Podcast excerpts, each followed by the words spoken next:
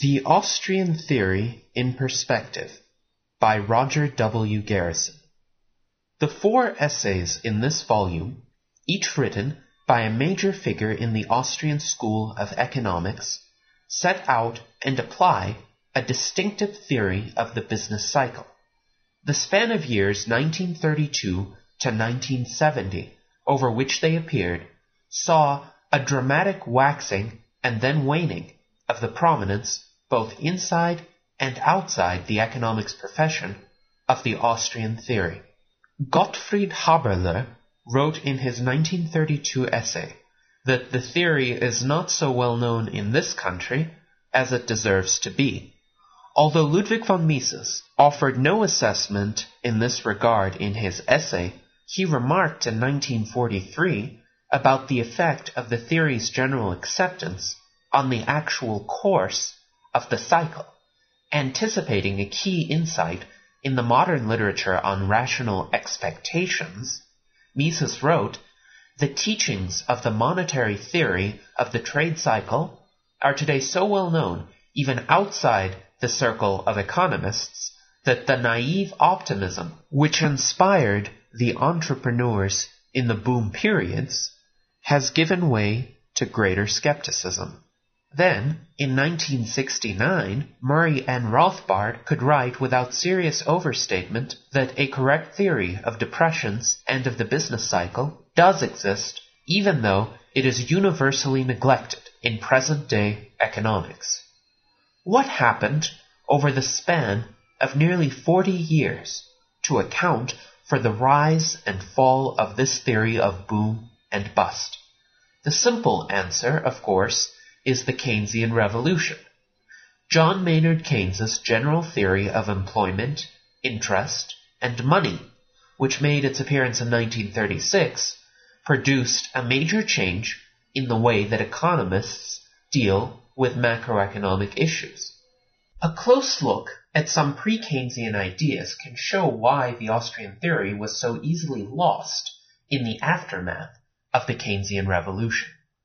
A brief survey of the alternatives offered by modern macroeconomics will show why there is a newfound interest in this old Austrian theory. First introduced by Mises in his Theory of Money and Credit, 1912, the theory was originally billed as the circulation credit theory rather than as a uniquely Austrian theory. Mises was very much aware of its multinational roots. The notion that the market process can be systematically affected by a divergence between the bank rate of interest and the natural rate came from Swedish economist Knut Wicksell. The understanding that the process so affected would have a self-reversing quality to it, Mises used the term counter movements in his earliest exposition, came from the British currency school, whose analysis featured international gold flows. The uniquely Austrian element in Mises's formulation is the capital theory, introduced by Carl Menger and developed by Eugen von Bohm-Bawerk. Mises showed that an artificially low rate of interest maintained by credit expansion misallocates capital, making the production process too time consuming in relation to the temporal pattern of consumer demand.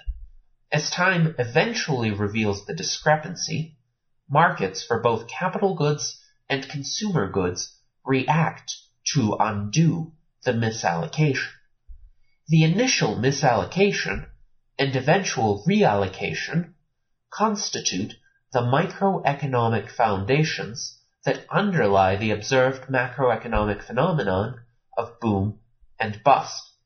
Mises's theory was superior to its Swedish forerunner in that Wicksell was concerned almost exclusively with the effect of credit expansion on the general level of prices.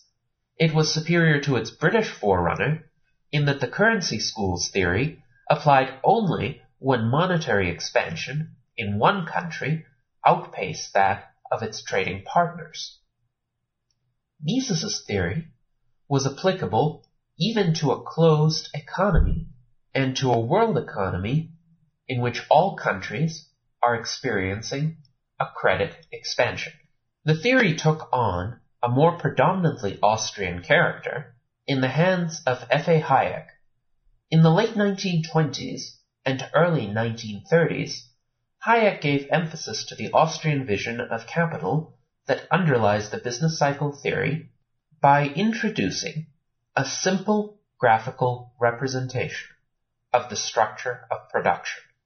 He used right triangles that change in shape to illustrate a change in the economy's capital structure. Hayek focused the analysis clearly on the relationship between the roundaboutness of the production process and the value of the corresponding output. The Hayekian triangles keep track of both time and money as goods in process make their way through the temporally sequenced stages of production.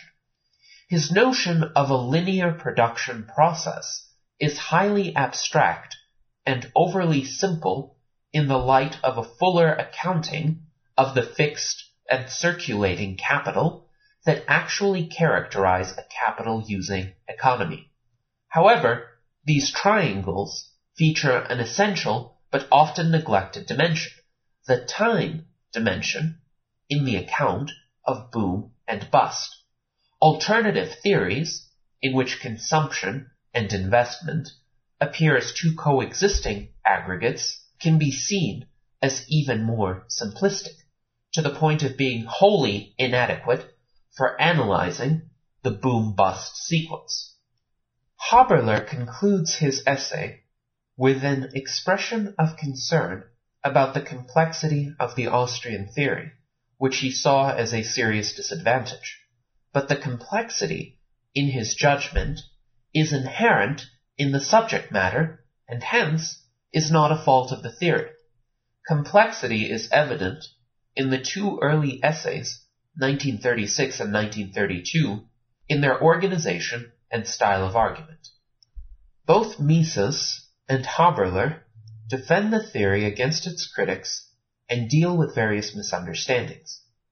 Mises, for instance, identifies Irving Fisher's inflation premium, which attaches itself to the rate of interest as prices in general rise, only to say that this is not what he is talking about. He is discussing instead another aspect of interest rate dynamics. The real rate of interest rises at the end of the boom to reflect the increasing scarcity of circulating capital after excessive amounts of capital have been committed to the early stages of production processes.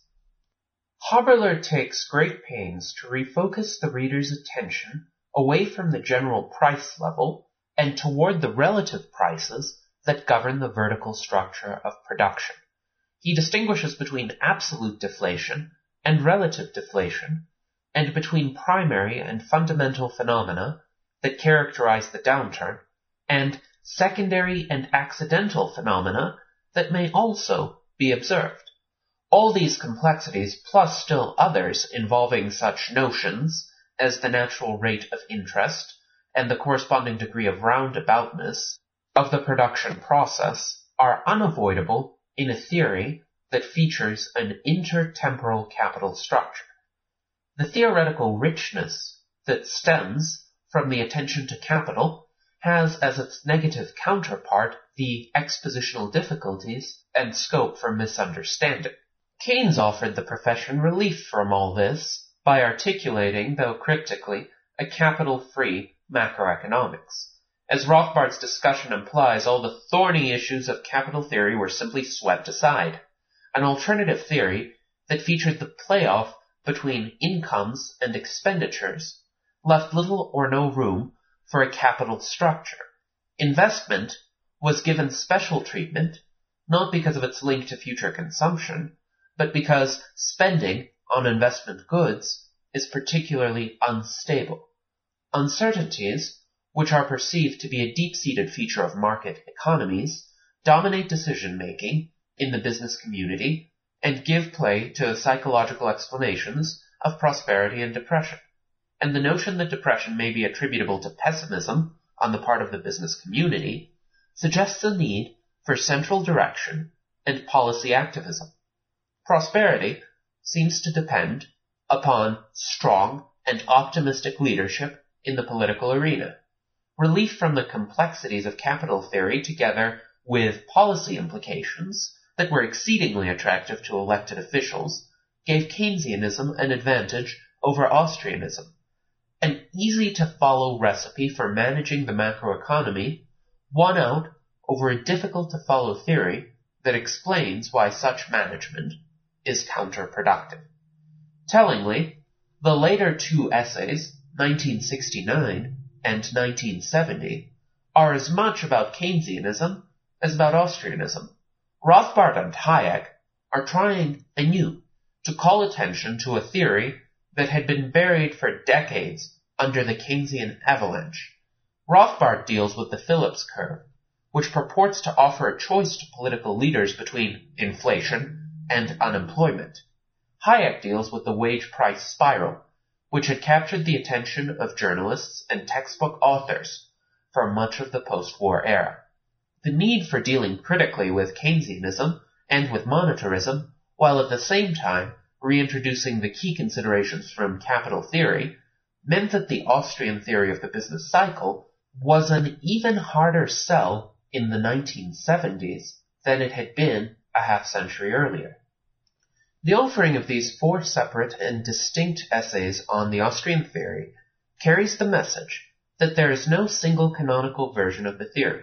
Our understanding of boom and bust is not based upon some path story to be told once and for all time. Rather, the theory allows for variations on a theme. The market works. It tailors production decisions to consumption preferences. But production takes time, and as the economy becomes more capital intensive, the time element takes on greater significance. The role of the interest rate in allocating resources over time becomes an increasingly critical one. Still, if the interest rate is right, that is, if the interplay between lenders and borrowers is allowed to establish the natural rate, then the market works right. However, if the interest rate is wrong, possibly because of central bank policies aimed at growing the economy, then the market goes wrong.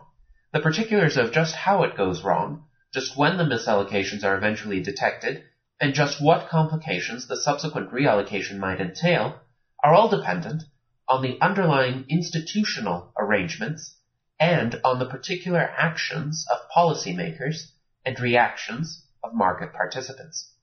The essays leave much scope for solving puzzles, for refining both theory and exposition, and for applying the theory in different institutional and political environments. One enduring puzzle emerges from the writings of several economists, including Haberler, who once embraced the theory enthusiastically, but subsequently rejected it. The key question underlying the recantations is easily stated. Can the intertemporal misallocation of capital that occurs during the boom account for the length and depth of the depression? Haberler provides one of the best answers to this question, one that is most favorable to the Austrian theory, in his 1932 essay. The maladjustment of the vertical structure of production, to use Haberler's own term, does not by itself account for the length and depth of the depression. Rather, this policy-induced change in the intertemporal structure of capital is the basis for the claim that a crisis and downturn are inevitable, the reallocation of resources that follows the downturn, which largely mirrors both qualitatively and quantitatively the earlier misallocation, involves an abnormally high level of structural unemployment, but need not involve a deep and lengthy depression. However, complications that may well accompany the market's adjustment to a policy-induced intertemporal misallocation can cause the depression to be much deeper and longer than it would otherwise be. The same policymakers who orchestrated the artificial boom may well behave ineptly when they see that the ultimate consequence of their policy is a bust. Their failure to stem the monetary contraction together with interventions by the legislature that prop up prices and wages and strengthen trade barriers will make a bad situation worse. All such complications, which play themselves out as a self-aggravating contraction, are correctly identified by Haberler as secondary phenomena. This term is not employed to suggest that these aspects of the depression are negligible or second order in importance. it may well be, Haberler explains, that the secondary wave of depression, which is induced by the more fundamental maladjustment, will grow to an overwhelming importance. Though possibly overwhelming, the effects of the complications are still secondary in the sense of temporal and causal ordering. The puzzle in all this emerges when we read Haberler's 1976 recantation of the Austrian theory, which echoed Lionel Robbins's heartfelt recantation of a few years earlier. Mises refers to Robbins's 1934 book, The Great Depression, as the best analysis of the actual crisis. In 1971, Robbins wrote in his autobiography that this is a book which he would willingly see forgotten. Drawing on Robbins's recantation, Haberler offers the opinion that the real maladjustments, whatever their nature, were completely swamped by vast deflationary forces. But rather than suggest, as he had earlier, that these forces could easily have been induced by the more fundamental maladjustments, he simply attributes them to institutional weaknesses and policy mistakes. The astute reader will see Haberler's 1932 discussion of secondary phenomena as an insightful and hard-hitting critique of the 1976 Haberler, and would see a similar relationship between the 1934 Robbins and the 1971 Robbins. In 1932, Haberler alluded to the economic earthquakes that Western countries had experienced he might have put the earthquake metaphor to further use in accounting for the relationship between primary and secondary issues. During the 1906 earthquake in San Francisco, for instance, fires broke out and caused much more destruction than had been caused by the actual quaking of the earth. Even so, the fire was a secondary phenomenon, the quake was the primary phenomenon. The fact that the length and depth of the Great Depression are to be accounted for largely in terms of secondary phenomena, then, does not weigh against our understanding that the primary phenomenon was the quaking of the capital structure. What accounts, then, for the recantation of these Austrian theorists and of several others, including John R. Hicks, Nicholas Kaldor, and Abba P. Lerner? This puzzle remains to be solved. Expositional difficulties derive largely from the fact that the capital-based macroeconomics of the Austrian school and particularly the Austrian theory of the business cycle, are foreign to modern economists whose training is exclusively in labor-based macroeconomics. In today's profession, a given capital stock has become one of the defining assumptions underlying the conventional macroeconomic relationships. To allow capital to be a variable rather than a parameter is to change the subject matter from macroeconomics to the economics of growth. Further, modern economists tend to think of capital holistically in terms of stocks and flows, which precludes any consideration of changes, to say nothing of unsustainable changes, in the capital structure. Gordon Tullock's bafflement at the Austrian theory is illuminating in this regard. Tullock takes Rothbard's essay as canonical and explains why the Austrians are wrong about depressions. This article, together with a comment by Joseph T. Salerno and reply by Tullock, merit careful study. According to Tullock's understanding of the Austrian theory, the boom is a period during which the flow of consumer goods is sacrificed so that the capital stock can be enlarged. At the end of the boom, then, the capital stock would actually be larger, and the subsequent flow of consumer goods would be correspondingly greater. Therefore, the period identified by the Austrians as a depression would instead be a period marked by increased employment, labor is complementary to capital, and a higher standard of living. The stock flow construction that underlies this line of reasoning does not allow for the structural unemployment that characterizes the crisis, much less for the complications in the form of the secondary depression. This exchange between Tullock and Salerno gives the modern student of Austrianism a good feel for the challenge involved in the exposition of Austrian theory in an academic environment unreceptive to a capital-based macroeconomics. Capital-based macroeconomics is simply macroeconomics that incorporates the time element into the basic construction of the theory. Investment now is aimed at consumption later. The interval of time that separates this employment of means and the eventual achievement of ends is as fundamental a variable as are the more conventional ones of land and labor. The Austrian theory features the time element by showing what happens when the economy's production time, the degree of roundaboutness, is thrown out of equilibrium by policies that override the market process. Beyond this general understanding, as already suggested, the focus of particular expositions vary in accordance with the historical and institutional setting. The fact that each of the essays in this volume reflects its own time and setting does not imply a myopia on the part of its author. Rather, it suggests the versatility of the theory. Writing in the early 1930s, for instance, Mises called attention to the flight into real values that characterizes a hyperinflation, such as the one experienced in Germany in 1923. This lesson, though, transcends the insights into that particular historical experience. If over a period of years, capital has been misallocated by an accelerating credit expansion, there is no policy that avoids a crisis. In the modern vernacular, there is no possibility of a soft landing. Decelerating the expansion will cause real interest rates to rise dramatically as credit becomes increasingly scarce. Bankruptcies would follow.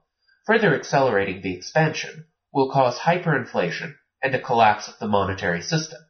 Mises is telling us, in effect, that the central bank can print itself into trouble, but it cannot print itself out of trouble. Writing in 1970, Hayek refers to the central bank's dilemma by suggesting that on the eve of the crisis, the policymakers find themselves holding a tiger by the tail. He gives play to the political and economic forces that were then dominant by relating them to the commonly perceived wage price spiral that accompanies a prolonged expansion.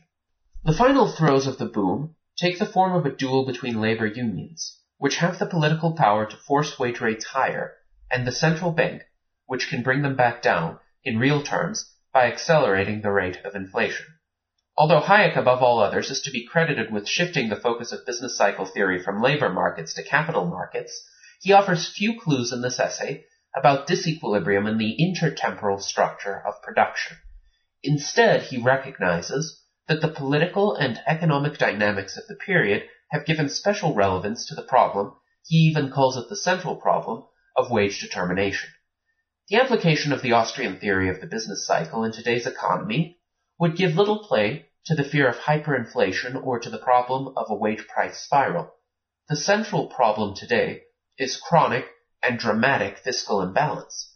Budget deficits rather than credit expansion are found to be the focus in any plausible account of the effect of the government's macroeconomic policy on the economy's performance. Still, the central bank figures importantly into this story. The very potential for monetizing the Treasury's debt eliminates the risk of default, and thereby puts the Treasury on a much longer leash than it would otherwise enjoy. The problem of an artificially low rate of interest in earlier episodes is overshadowed by the problem of an artificially low risk premium on government debt. Although risk-free to the holders of Treasury securities, this black cloud of debt overhangs the market for private securities, distorting the economy's capital structure and degrading its performance generally. There are some modern applications of the Austrian theory that take these considerations into account, but much remains to be done. A stocktaking of the modern alternatives to the Austrian theory suggests that capital-based macroeconomics may be due for a comeback. Conventional Keynesianism, whether in the guide of the principles level Keynesian cross, the intermediate ISLM, or the advanced ASAD, is formulated at a level of aggregation too high to bring the cyclical quality of boom and bust into full view. Worse, the development of these tools of analysis in the hands of the modern textbook industry has involved a serious sacrifice of substance in favor of pedagogy. Students are taught about the supply and demand curves that represent the market for a particular good or service, such as hamburgers or haircuts. They are then led into the macroeconomic issues by the application of similar looking supply and demand curves to the economy as a whole. The transition to aggregate supply and aggregate demand, which is made to look deceptively simple, hides all the fundamental differences between microeconomic issues and macroeconomic issues. While these macroeconomic aggregates continue to be presented to college undergraduates, they have fallen into disrepute outside the classroom. One recent reconsideration of the macroeconomic stories told to students identifies fundamental inconsistencies in ASAD analysis. Conventional monetarism employs a level of aggregation as high as, if not higher than, that employed by Keynesianism. While Milton Friedman is to be credited with having persuaded the economics profession and much of the general citizenry of the strong relationship between the supply of money and the general level of prices, his monetarism adds little to our understanding of the relationship between boom and bust. The monetarists have effectively countered the Keynesians on many fronts, but they share with them the belief that macroeconomics and even business cycle theory can safely ignore all considerations of a capital structure. Modern spin-offs of monetarism, which incorporate the ideas of rational expectations and instantaneous market clearing, have brought the time element back into play. Overlapping generations models and particularly the time to build models, seem to have some relationship to Austrian ideas. But the emphasis on the development of modeling techniques over the application of the theory to actual episodes of boom and bust has greatly diminished the relevance of this strand of macroeconomic thought. In recent years, there has been an increasingly widespread recognition that modern macroeconomics is in disarray. Today's textbooks and professional journals are replete with models that, while impressive in their display of techniques, are profoundly implausible and wholly inapplicable to the world as we know it. The inadequacies of modern economics have caused some academicians to wonder, if only facetiously, how far back do we have to go before we can start all over? The essays in this volume provide a substantive answer to that question. We have to go back about 60 years to a time when capital theory was an integral part of macroeconomics we have to go back to the Austrian school. A modernized capital-based macroeconomics can compare favorably with any present-day rivals. Murray Rothbard's essay ends with an anticipation of the Austrian revival, which actually began with his help in 1974. This volume is offered in the spirit of Rothbard and in the hope that the Austrians will have an increasing influence in the years ahead on the development of business cycle theory. The Austrian theory of the trade cycle by Ludwig von Mises. Nowadays it is usual in economics to talk about the Austrian theory of the trade cycle. This description is extremely flattering for us Austrian economists, and we greatly appreciate the honor thereby given us. Like all other scientific contributions, however, the modern theory of economic crises is not the work of one nation. As with the other elements of our present economic knowledge, this approach is the result of the mutual collaboration of the economists of all countries. The monetary explanation of the trade cycle is not entirely new. The English currency school has already tried to explain the boom by the extension of credit resulting from the issue of banknotes without metallic backing. Nevertheless, this school did not see that bank accounts which could be drawn upon at any time by means of checks, that is to say, current accounts, play exactly the same role in the extension of credit as banknotes. Consequently, the expansion of credit can result not only from the excessive issue of banknotes, but also from the opening of excessive current accounts.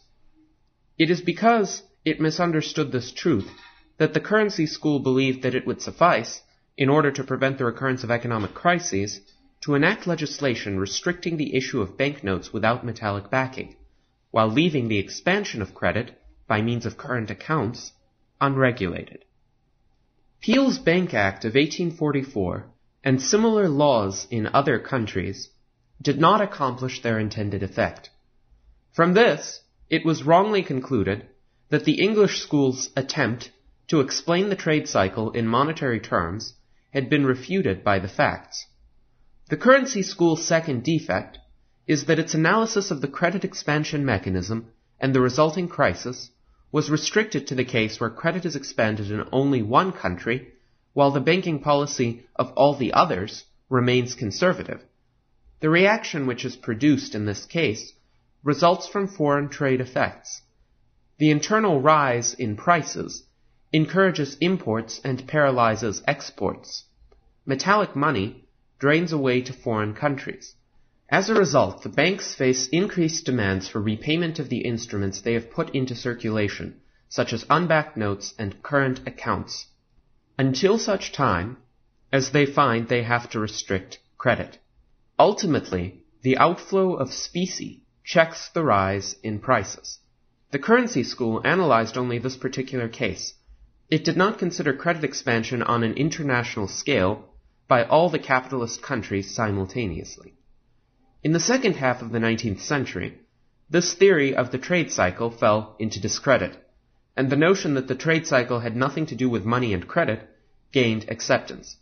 The attempt of Wicksell, 1898, to rehabilitate the currency school was short-lived. The founders of the Austrian School of Economics, Carl Menger, Böhm-Bawerk, and Wieser, were not interested in the problem of the trade cycle. The analysis of this problem was to be the task of the second generation of Austrian economists. In issuing fiduciary media, by which I mean banknotes without gold backing, or current accounts which are not entirely backed by gold reserves, the banks are in a position to expand credit considerably. The creation of these additional fiduciary media permits them to extend credit well beyond the limit set by their own assets and by the funds entrusted to them by their clients. They intervene on the market in this case as suppliers of additional credit created by themselves, and they thus produce a lowering of the rate of interest, which falls below the level at which it would have been without their intervention. The lowering of the rate of interest stimulates economic activity. Projects which would not have been thought profitable if the rate of interest had not been influenced by the manipulations of the banks, and which therefore would not have been undertaken, are nevertheless found profitable and can be initiated. The more active state of business leads to increased demand for production and the wages of labor rise, and the increase in wages leads in turn to an increase in prices of consumption goods. If the banks were to refrain from any further extension of credit and limited themselves to what they had already done, the boom would rapidly halt. But the banks do not deflect from their course of action. They continue to expand credit on a larger and larger scale, and prices and wages correspondingly continue to rise. This upward movement could not, however, continue indefinitely. The material means of production and the labor available have not increased. All that has increased is the quantity of the fiduciary media which can play the same role as money in the circulation of goods. The means of production and labor, which have been diverted to the new enterprises, have had to be taken away from other enterprises. Society is not sufficiently rich to permit the creation of new enterprises without taking anything away from other enterprises. As long as the expansion of credit is continued, this will not be noticed. But this extension cannot be pushed indefinitely.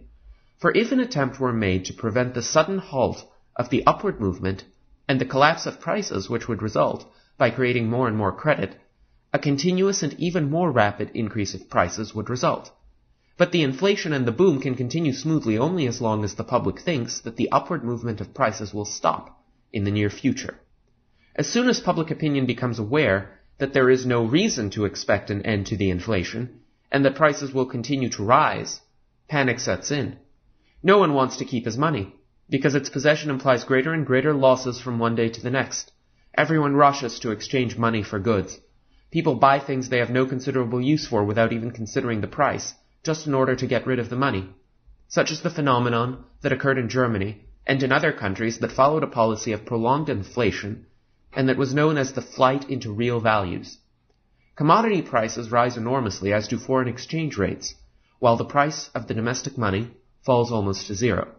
The value of the currency collapses, as was the case in Germany in 1923.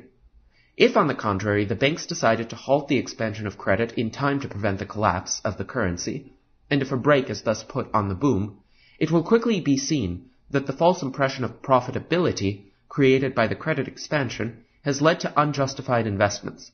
Many enterprises or business endeavors which had been launched thanks to the artificial lowering of the interest rate and which had been sustained thanks to the equally artificial increase of prices, no longer appear profitable. Some enterprises cut back their scale of operation. Others close down or fail. Prices collapse. Crisis and depression follow the boom.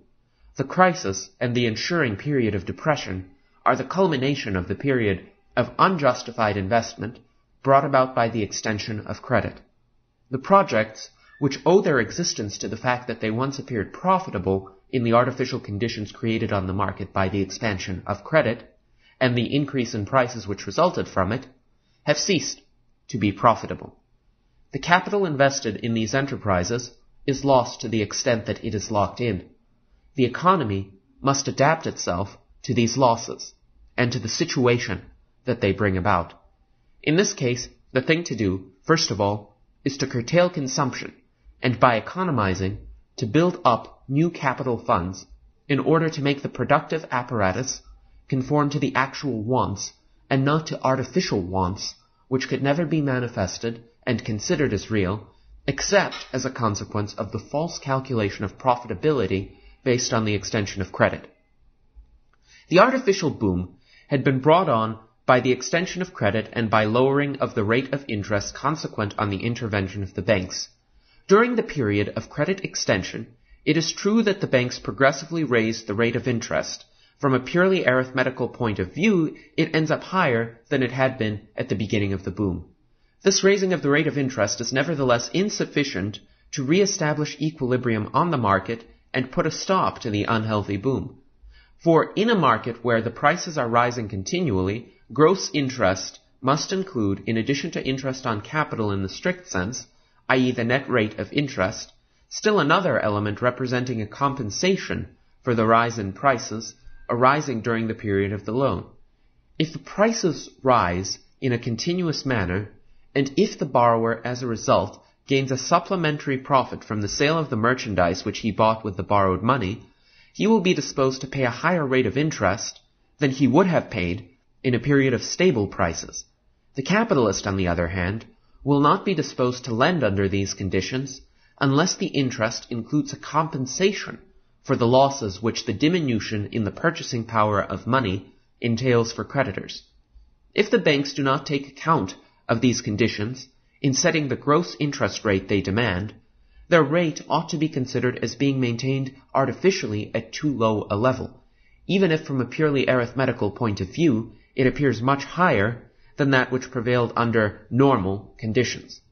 Thus, in Germany, an interest rate of several hundred percent could be considered too low in the autumn of 1923 because of the accelerated depreciation of the mark.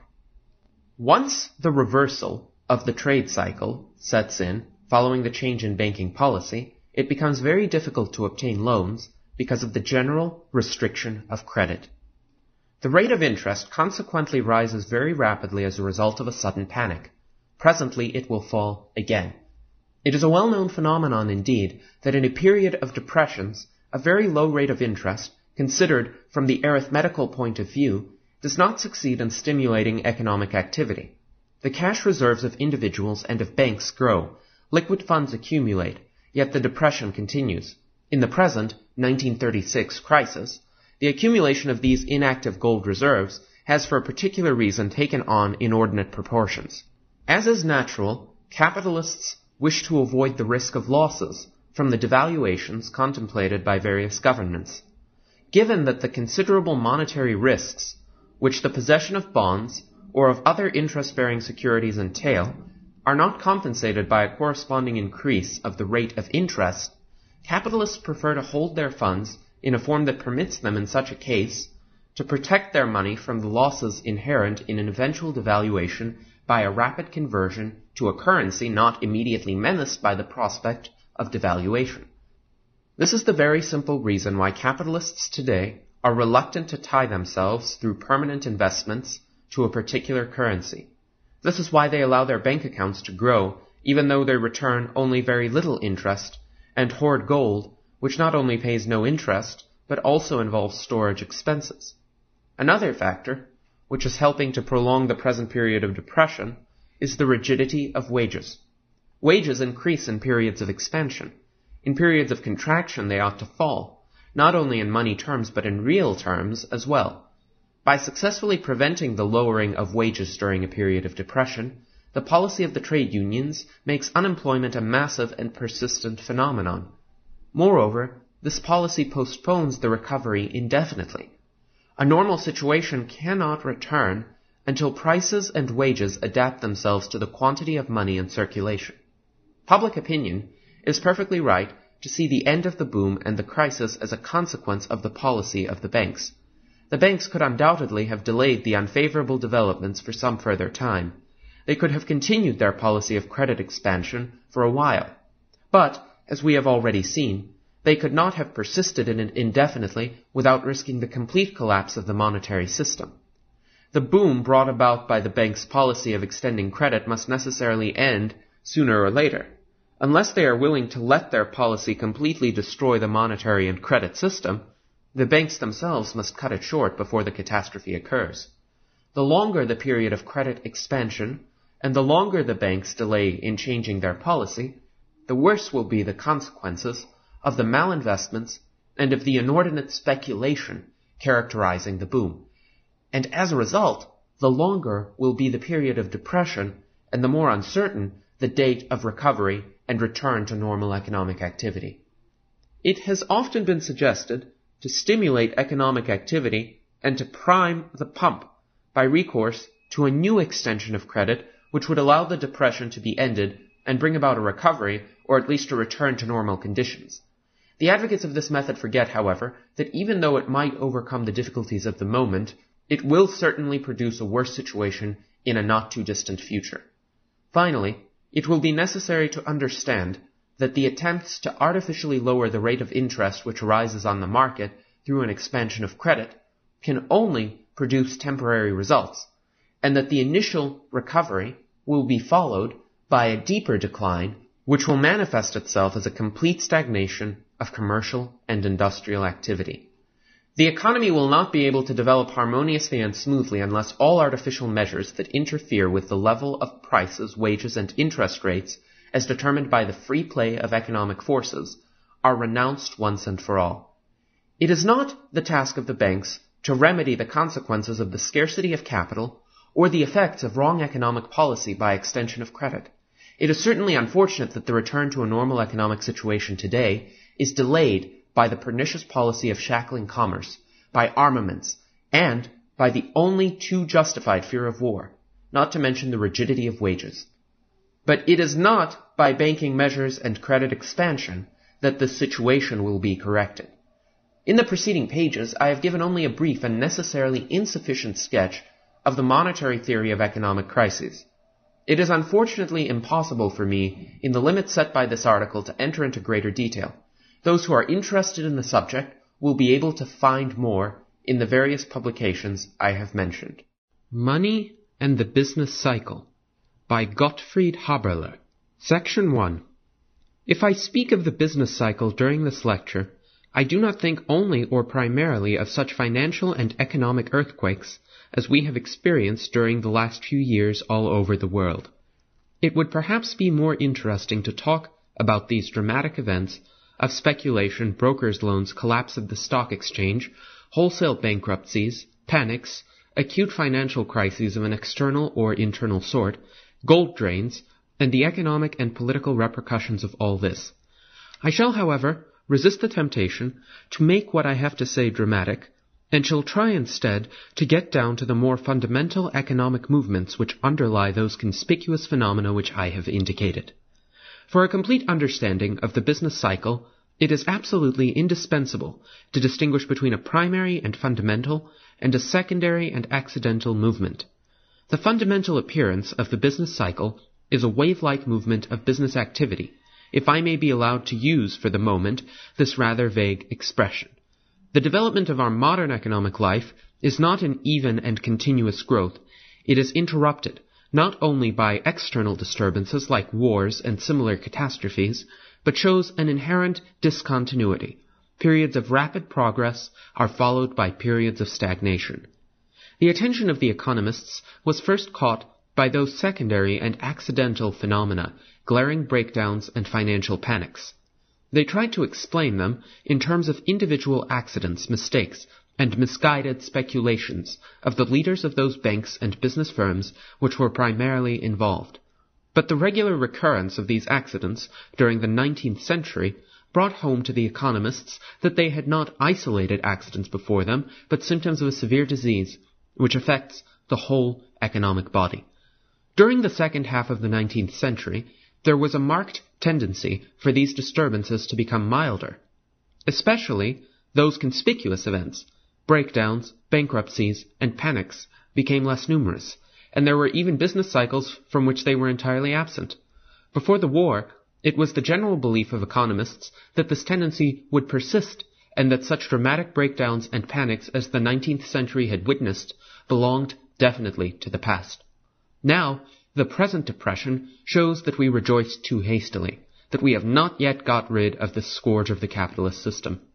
But nevertheless, so much can be and must be learned from the experience of the past. If we want a deeper insight into the inner mechanism of our capitalistic system, which makes for its cyclical movements, we must try to explain the fundamental phenomenon, abstracting from these accidental events which might be absent or present. If we disregard these secondary phenomena, the business cycle presents itself as a periodic up and down of general business activity, or to put it now in a more precise form, of the volume of production. The secular growth of production does not show a continuous uninterrupted trend upward, but a wave-like movement around its average annual increase. It does not make a great difference whether the downward swings of these business waves are characterized by an absolute fall of the volume of production or just by a decrease of the rate of growth. In this lecture, I am not concerned with the ingenious devices which statisticians have invented to isolate the cyclical movements from other periodic or erratic movements on which they are superimposed, or which are superimposed on them. I assume first that we have such a thing as a business cycle, which is not identical with seasonal movements within the year and erratic, irregular disturbances caused by wars, periods of government inflation, and the like. It is necessary to state this because even the existence of the phenomenon under consideration has been doubted. Secondly, I assume that we have been able to isolate this movement statistically. Our chief concern will be with the explanation of this movement and especially with the role of money in the widest sense of the term, including credit and bank money. Section 2. There is hardly any explanation of the business cycle. I hesitate a little to say theory of the business cycle because many people have developed a certain prejudice against this term, in which the monetary factor does not play a very decisive role. The following consideration shows that this must necessarily be so. Still abstracting from the previously mentioned accessory phenomena, one of the most outstanding external symptoms of the business cycle is the rise of prices during prosperity and the fall of prices during depression. On the other hand, there is an increase of the volume of production during the upward and a decrease during the downward swing. But not only more commodities are produced and sold, but also in other branches of the economy there is an increase in transactions, e.g., on the stock exchange. Therefore, we can safely say there is a considerable increase of the volume of payments during the upward swing of the cycle and a distinct decrease of this volume during depression. Now, it is clear that in order to handle this increased volume of payments, an augmentation of the means of payment is necessary, means of payment in the widest sense of the term. One of the following things must happen. A. An increase of gold and legal tender money. B. An increase in banknotes.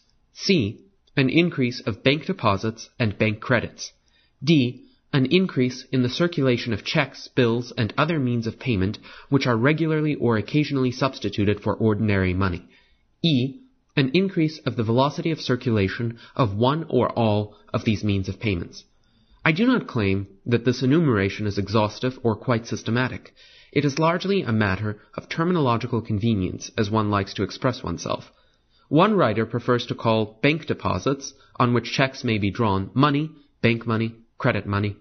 Other writers restrict the term money to legal tender money and speak then of bank deposits as means to save money or to make it more efficient in making payments by increasing its velocity of circulation.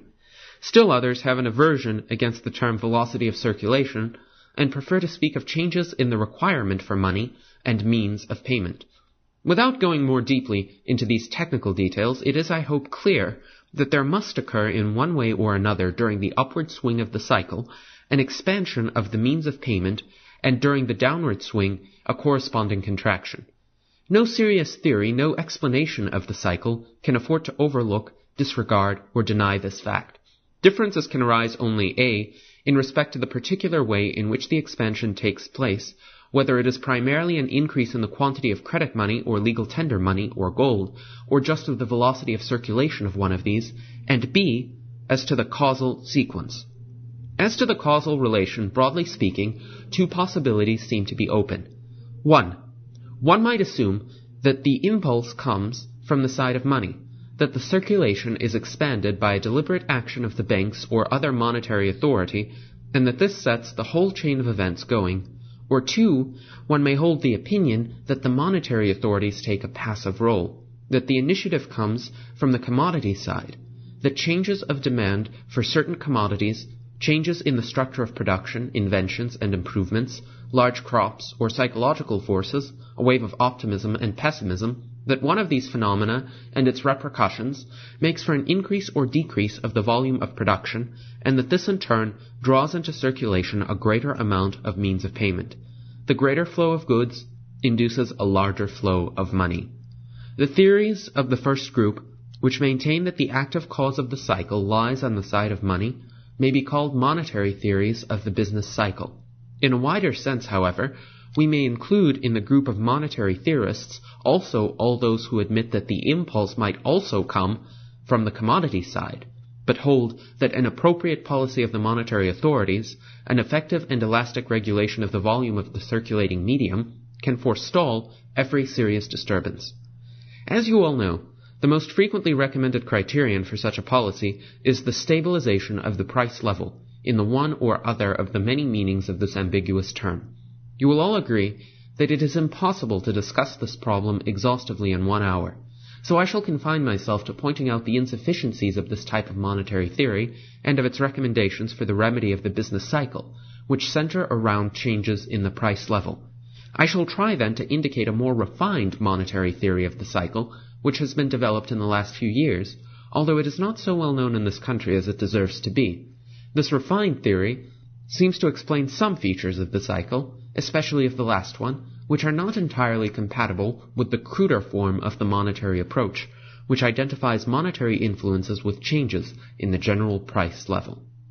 The traditional monetary theory, which is represented by such well-known writers as the Swedish economist Professor Cassel and Mr. Hawtrey of the English Treasury, regards the upward and the downward swing of the business cycle as a replica of a simple government inflation or deflation, to be sure, it is, as a rule, a much milder form of inflation or deflation, but at the root it is exactly the same. Mr. Hawtrey states this quite uncompromisingly in his famous dictum.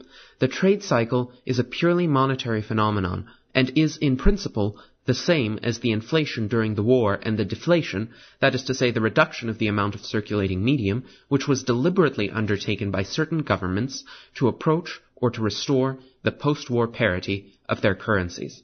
Hawtrey recognizes and stresses, of course, the difference in degree between the two types of inflation and deflation.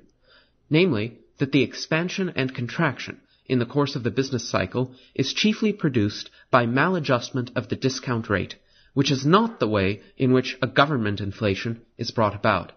It is today an almost generally accepted doctrine that a lowering of the discount rate by the banking system, especially by the central banks, induces people to borrow more so that the amount of the circulating medium increases and prices rise. A raising of the discount rate has the opposite effect. It tends to depress prices, or if they were rising, to put a brake on the upward movement. I know, of course, that this bare statement needs some qualifications. I trust, however, that before so competent an audience, it will suffice to say that this is literally true only if the influence of the change in the discount rate is not compensated by any other force which changes the willingness of businessmen to borrow. But given all these other circumstances, that is to say, ceteris paribus, a change in the discount rate will have the indicated effect on prices. In any given situation, there is one rate which keeps the price level constant, if the rate is forced below this equilibrium rate, prices have a tendency to rise. If the rate is raised above the equilibrium rate, prices tend to fall. Now, according to Mr. Hawtrey, there is a tendency in our banking system to keep the interest rate too low during an upward swing of the cycle. Then prices rise, we get a credit inflation, and sooner or later the banks are forced to take steps to protect their reserves. They increase the rate and bring about the crisis and the depression. There is no time here to go into details to discuss the ingenious explanation which Mr. Hawtrey offers for the fact that banks always go too far, that they swing like a pendulum from one extreme to the other, and do not stop at the equilibrium rate. The reason which Mr. Hawtrey gives for this is different from the one which Professor Irving Fisher and other writers of this group have to offer. What they all have in common is that the disturbing factors act through changes in the price level. It is through changes of the price level that expansion and contraction of credit and money act upon the economic system, and they all believe that stability of the price level is the sufficient criterion of a rational regulation of credit. If it were possible to keep the price level stable, prosperity would never be followed by depression, if the price level is allowed to rise and the inevitable reaction to come, it would be possible to end the depression and to restore equilibrium if one could stop the fall of prices. Let me now indicate briefly why this explanation seems to me insufficient. Or to put it in other words, I shall try to show that A. The price level is frequently a misleading guide to monetary policy, and that its stability is no sufficient safeguard against crises and depressions, because B a credit expansion has a much deeper and more fundamental influence on the whole economy, especially on the structure of production, than that expressed in the mere change of the price level. The principal defect of those theories is that they do not distinguish between a fall of prices which is due to an actual contraction of the circulating medium and a fall of prices which is caused by lowering of cost as a consequence of inventions and technological improvements. I must, however, mention that this particular criticism does not apply to Mr. Hawtrey, who by a peculiar interpretation of the term price level recognizes this distinction, although he does not seem to draw the necessary conclusions. It is true, if there is an absolute decrease of the quantity of money, demand will fall off, prices will have to go down, and a serious depression will be the result. Normal conditions will return only after all prices have been lowered, including the prices of the factors of production, especially wages. This may be a long and painful process because some prices, e.g. wages, are rigid and some prices and debts are definitely fixed for a long time and cannot be altered at all. From this, however, it does not follow that the same is true if prices fall because of a lowering of costs. It is now generally accepted that the period preceding the present depression was characterized by the fact that many technological improvements, especially in the production of raw materials and agricultural products, but also in the field of manufacture, took place on a large scale. The natural thing in such a situation would be for prices to fall gradually, and apparently such a fall of prices cannot have the same bad consequence as a fall of prices brought about by a decrease of the amount of money. We could speak perhaps of a relative deflation of the quantity of money relative in respect to the flow of goods, in opposition to an absolute deflation. Especially those writers who stress the scarcity of gold as a cause for the present depression are guilty of overlooking the radical difference between an absolute and a relative deflation. A scarcity of gold could result only in a relative deflation, which could never have such disastrous results as the present depression. Of a more indirect way in which the smallness of the annual output of gold has perhaps to do with I do not venture to say is the cause of the acuteness of present depression and the vehemence of the price fall, I shall say more later. Now, as I have said already, during the years 1924 to 1927 and 1928, we experienced an unprecedented growth of the volume of production. Commodity prices, on the other hand, as measured by the wholesale price index, were fairly stable, as everyone knows. From this it follows and direct statistical investigations have verified it, that the volume of the circulating medium had been increased. We could say there was a relative inflation, that is, an expansion of means of payment which did not result in an increase of commodity prices, because it was just large enough to compensate for the effect of a parallel increase of the volume of production. There is now an obvious presumption that it was precisely this relative inflation which brought about all the trouble. If this were so, and it seems to me that it is very probable, it would be plain that the price level is a misleading guide for monetary policy, and that there are monetary influences at work on the economic system that do not find an adequate expression in a change of the price level, at least as measured by the wholesale price index. And in fact, there are such very far reaching influences of certain monetary changes on the economic system. They may express themselves in a change of the price level or not, which have been wholly overlooked by the traditional monetary explanation, although the external symptoms of this influence have been well recognized, but differently interpreted by certain non-monetary theories and descriptive studies of the business cycle. Section 4. These changes which I have in mind, and shall now try to analyze, are changes of what I shall call the vertical structure of production, brought about by changes in the supply of credit for productive purposes. If we have to analyze an economic system, we can make a horizontal or vertical cross-section through it. A horizontal cross-section would exhibit different branches or lines of industry as differentiated by the consumption goods, which are the final result of these different branches. There, we have the food industry, including agriculture, the clothing industry, the show industry, etc. Industries which produce producers' goods, say the iron and steel industry, belong simultaneously to different branches in this horizontal sense, because iron and steel are used in the production of many or of all consumers' goods. The old statement that a general overproduction is unthinkable, that we can never have too much of all goods because human wants are insatiable, but that serious disproportionalities might develop in consequence of a partial overproduction, this statement relates principally to the horizontal structure of production.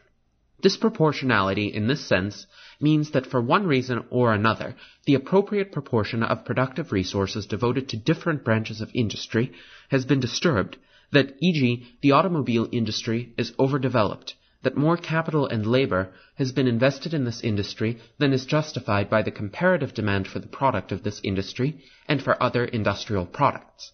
I hope it is now pretty clear what I mean by horizontal structure and horizontal disproportionalities of production. We make, on the other hand, a vertical cross section through an economic system if we follow every finished good ready for consumption up through the different phases of production and note how many stages a particular good has to pass through before it reaches the final consumer. Take, e.g., a pair of shoes and trace its economic family tree. Our path leads us from the retailer via the wholesale merchant to the shoe factory, and taking up one of the different threads which come together at this point, say a sewing machine used for the fabrication of shoes, we are led to the machine industry, the steel plant, and eventually to the coal and iron mine. If we follow another strand, it leads us to the farm, which bred the cattle from which the leather was taken. And besides, there are many intermediate stages interpolated between these major phases of the productive process, namely, the various transportation services. Every good has to pass through many successive stages of preparation before the finishing touches are applied, and it eventually reaches the final consumer. It takes a considerable length of time to follow one particular piece through this whole process, from the source of this stream to the mouth where it flows out and disappears in the bottomless sea of consumption. But when the whole process is once completed and every one of the successive stages is properly equipped with fixed and circulating capital, we may expect a continuous flow of consumers' goods. Now, in the equipment of these successive stages of production, the capital stock of a country, which has been accumulated during centuries, is embodied. The amount of accumulated capital is a measure of the length of the stream. In a rich country, the stream is very long, and goods have to pass through many stages before they reach the consumer. In a poor country, the stream is much shorter, and the volume of output correspondingly smaller. If during a time of economic progress capital is accumulated and invested, new stages of production are added, or in technical economic parlance, the process of production is lengthened. It becomes more roundabout. If you compare the way in which we produce today with the methods of our fathers, or the productive process of a rich country with the one of a poor country, innumerable examples can be found. But what has this to do with the business cycle? Now, when I spoke of the vertical structure of production, and the influence of monetary forces upon it, I thought of a lengthening and shortening of the productive process. Obviously, just as there must be a certain proportion between the different horizontal branches of industry, there must also be a certain relation of the productive resources, labor and capital, which are devoted to the upper and lower stages of production respectively, to the current production of consumers' goods by means of the existing productive apparatus, and to the increase of this apparatus for the increased future production of consumers' goods. If, e.g., too much labor is used for lengthening the process and too small an amount for current consumption, we shall get a maladjustment of the vertical structure of production.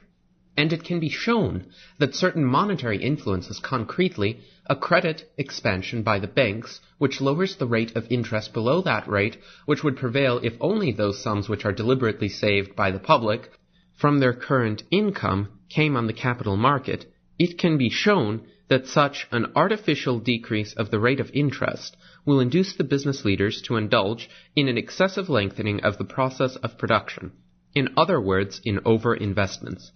As the finishing of a productive process takes a considerable period of time, it turns out only too late that these newly initiated processes are too long. A reaction is inevitably produced. How, we shall see at once, which raises the rate of interest, again, to its natural level or even higher. Then these new investments are no longer profitable, and it becomes impossible to finish the new roundabout ways of production. They have to be abandoned, and productive resources are returned to the older, shorter methods of production. This process of adjustment of the vertical structure of production, which necessarily implies the loss of large amounts of fixed capital which is invested in those longer processes and cannot be shifted, takes place during and constitutes the essence of the period of depression. Unfortunately, it is impossible to discuss here all the steps of this process and to compare them with the corresponding phases of the business cycle of which they are the picture and explanation. I hope that it will be possible to give you a clear idea of what happens in our capitalistic societies during the business cycle by means of a comparison with a corresponding event in a communistic economy. What the Russians are doing now, or trying to do, the five-year plan, is nothing else but an attempt to increase by a desperate effort the roundaboutness of production, and by means of this, to increase in the future the production of consumers' goods. Instead of producing consumers' goods with the existing primitive methods, they have curtailed production for immediate consumption purposes to the indispensable minimum. Instead of shoes and houses, they produce power plants, steelworks, try to improve the transportation system, in a word, build up a productive apparatus which will turn out consumption goods only after a considerable period of time. Now, suppose that it becomes impossible to carry through this ambitious plan. Assume the government comes to the conclusion that the population cannot stand the enormous strain, or that a revolution threatens to break out, or that by a popular vote it is decided to change the policy.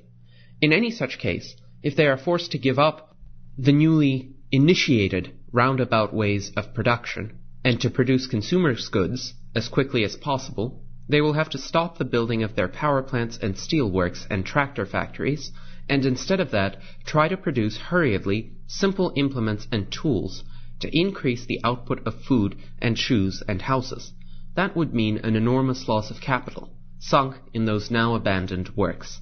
Now, what in a communistic society is done upon a decision of the Supreme Economic Council is in our individualistic society brought about by the collective but independent action of the individuals and carried out by the price mechanism. If many people, individuals or corporations, decide to save, to restrict for some time their consumption, the demand for and production of consumers' goods declines, productive resources are shifted to the upper stages of production, and the process of production is being lengthened. If we rely on voluntary saving, we can assume that during every year approximately the same proportion of the national income will be saved, although not always by the same individuals. Then we have a steady flow of savings, and the adjustment of production does not take place in terms of actual shifts of invested productive resources, but in terms of a lasting deflection of the flow of productive resources into other channels. There is no reason why this should not go on smoothly and continuously. Violent fluctuations are introduced by the influence of the banks in this process. The effect of the voluntary decision of the public to save i.e., to divert productive resources from the current production of consumption goods to the lengthening of the process, can be produced also by the banking system. If the banks create credit and place it at the disposal of certain businessmen who wish to use it for productive purposes, that part of the money stream which is directed to the upper stages of production is increased. More productive resources will be diverted from the current production of consumers' goods to the lengthening of the process than corresponds to the voluntary decision of the members of the economic community. This is what economists speak of as forced saving. First, everything goes all right, but very soon prices begin to rise, because those firms who have got the new money use it to bid away factors of production, labor, and working capital from those concerns which were engaged in producing consumption goods. Wages and prices go up, and a restriction of consumption is imposed on those who are not able to increase their money income. If, through previous investment of voluntary savings, there is already a tendency for the price level to fall, the new credit, instead of resulting in an absolute rise of prices, may simply offset the price fall which would otherwise take place. But after some time, a reaction sets in, which tends to restore the old arrangement that has been distorted by the injection of money. The new money becomes income in the hands of the factors which have been hired away from the lower stages of production, and the receivers of this additional income will probably adhere to their habitual proportion of saving and spending. That is, they will try to increase their consumption again.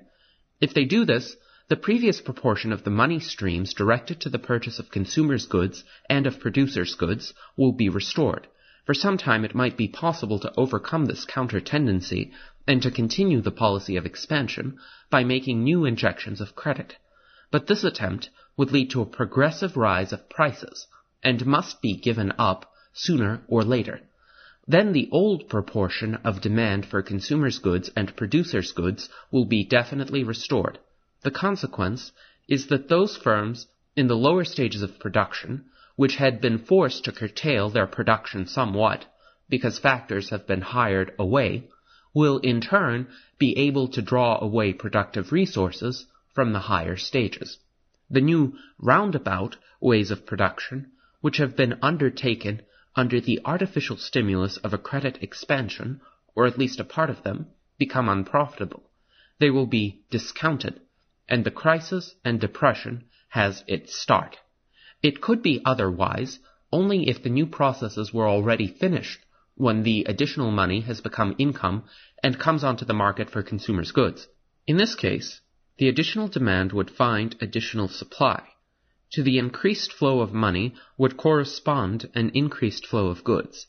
This is, however, almost impossible, because as Mr. Robertson has shown, the period of production is much longer than the period of circulation of money. The new money is bound to come on the market for consumption goods much earlier than the new processes are completed and turn out goods ready for consumption. Section 5. This explanation of the slump of which I have been able to indicate here only the bare outline, could of course be elaborated and has been elaborated. If this interpretation of the crisis and of the breakdown of a large part of the structure of production is correct, it seems then comparatively easy to explain the further events in more familiar terms. Such an initial breakdown must have very serious repercussions. In our highly complicated credit economy, where every part of the system is connected with every other directly or indirectly by contractual bonds, every disturbance, at one point, spreads at once to others. If some banks, those nerve centers where innumerable strands of credit relations come together, are involved and become bankrupt, a wave of pessimism is bound to come. As a secondary phenomenon, a credit deflation is likely to be the consequence of the general distrust and nervousness all these things upon which the traditional monetary doctrine builds its entire explanation will make things even worse than they are, and it may very well be that the secondary wave of depression, which is induced by the more fundamental maladjustment, will grow to an overwhelming importance. This depends, however, largely upon the concrete circumstances of the case in hand, upon the peculiar features of the credit organization, on psychological factors, and need not bear a definite proportion of the magnitude of the real dislocation of the structure of production. This is the place to say a few words about an indirect connection between the alleged insufficient supply of gold and the present depression. It is undoubtedly true that since before the war, the quantity of gold has not increased so much as the volume of payments. To maintain a price level roughly 50% higher than before the war was possible only by building a comparatively much larger credit structure on the existing stock of gold. After the process of inflation has once been completed, this should not cause troubles in normal times. In times of acute financial crisis, when confidence vanishes, and when runs and panics make their appearance, such a system becomes, however, extremely dangerous. If the means of payment consist principally of gold, and gold covered notes and certificates, there is no danger that suddenly a large part of the circulating medium may be annihilated. A world system of payments, however, which relies to a large proportion on credit money, is subject to rapid deflation if this airy credit structure is once shaken and crushed down. For example, the adoption of a gold exchange standard by many countries amounts to erecting a daring credit superstructure on the existing gold stock of the world. The structure may easily break down if these countries abandon the gold exchange standard and readopt an old-fashioned gold standard. It would be, however, entirely wrong to conclude from this that we have to blame the niggardliness of nature that the situation would necessarily be quite different if by chance gold production had been much larger during the last 20 years. Other factors are responsible, principally the inflation during and after the war. By means of such a monetary policy, it is always possible to drive any stock of gold, however large it may be, out of the country. The natural thing is then to substitute a later gold exchange standard for the abandoned gold standard, which means, as I have said already, the erection of a credit structure on the existing stock of gold. Therefore, if the annual output of gold had been larger than it actually was, the difference would have been only this. The credit structure too would have become larger, and we would have started in for the last boom from a higher price level. If this is a correct guess of what would have happened, and it seems to me very probable, the economic consequences of the last period of credit expansion 1927 to 1929, and the present deflation would have been exactly the same. It is of vital importance to distinguish between these additional secondary and accidental disturbances and the primary real maladjustment of the process of production. If it were only a wave of pessimism and absolute deflation which caused the trouble, it should be possible to get rid of it very quickly. After all, a deflation, however strong it may be, and by whatever circumstances it may have been made possible and aggravated, can be stopped by drastic inflationary methods within a comparatively short period of time. If we have, however, once realized that at the bottom of these surface phenomena lies a far-reaching dislocation of productive resources, we must lose confidence in all the economic and monetary quacks who are going around these days preaching inflationary measures which would bring almost instant relief. If we accept the proposition that the productive apparatus is out of gear, that great shifts of labor and capital are necessary to restore equilibrium, then it is emphatically not true that the business cycle is a purely monetary phenomenon, as Mr. Hawtrey would have it. This is not true, although monetary forces have brought about the whole trouble. Such a dislocation of real physical capital, as distinguished from purely monetary changes, can in no case be cured in a very short time. I do not deny that we can and must combat the secondary phenomenon, an exaggerated pessimism and an unjustified deflation. I cannot go into this matter here. I only wish to say that we should not expect too much of a more or less symptomatic treatment, and on the other hand, we must be careful not to produce again that artificial disproportion of the money streams directed toward consumption and production goods which led to overinvestment and produced the whole trouble. The worst thing we could do is a one-sided strengthening of the purchasing power of the consumer, because it was precisely this disproportional increase of demand for consumers' goods which precipitated the crisis. It is a great advantage of this more refined monetary explanation of the business cycle over the traditional one to have cleared up these non-monetary real changes due to monetary forces. In doing so, it has bridged the gap between the monetary and non-monetary explanation, It has taken out the elements of truth contained in each of them and combined them into one coherent system. It takes care of the well established fact that every boom period is characterized by an extension of investments of fixed capital. It is primarily the construction of fixed capital and of the principal materials used for this, iron and steel, where the largest changes occur, the greatest expansion during the boom, and the most violent contractions in the depression. This fact, which has been stressed by all descriptive studies of the business cycle, has not been used by the traditional monetary explanations, which run in terms of changes in the price level and look at real dislocations of the structure of production if they regard it at all as an unimportant accidental matter. The explanation which I have indicated not only describes this fact, as does the so-called non-monetary explanation of the cycle, but explains it. If the rate of interest is lowered, all kinds of investments come into the reach of practical consideration. May I be allowed to quote an example given by Mr. Keynes in a lecture before the Harris Foundation Institute last year? No one believes that it will pay to electrify the railway system of Great Britain on the basis of borrowing at 5%. At 3.5%, it is impossible to dispute that it will be worthwhile.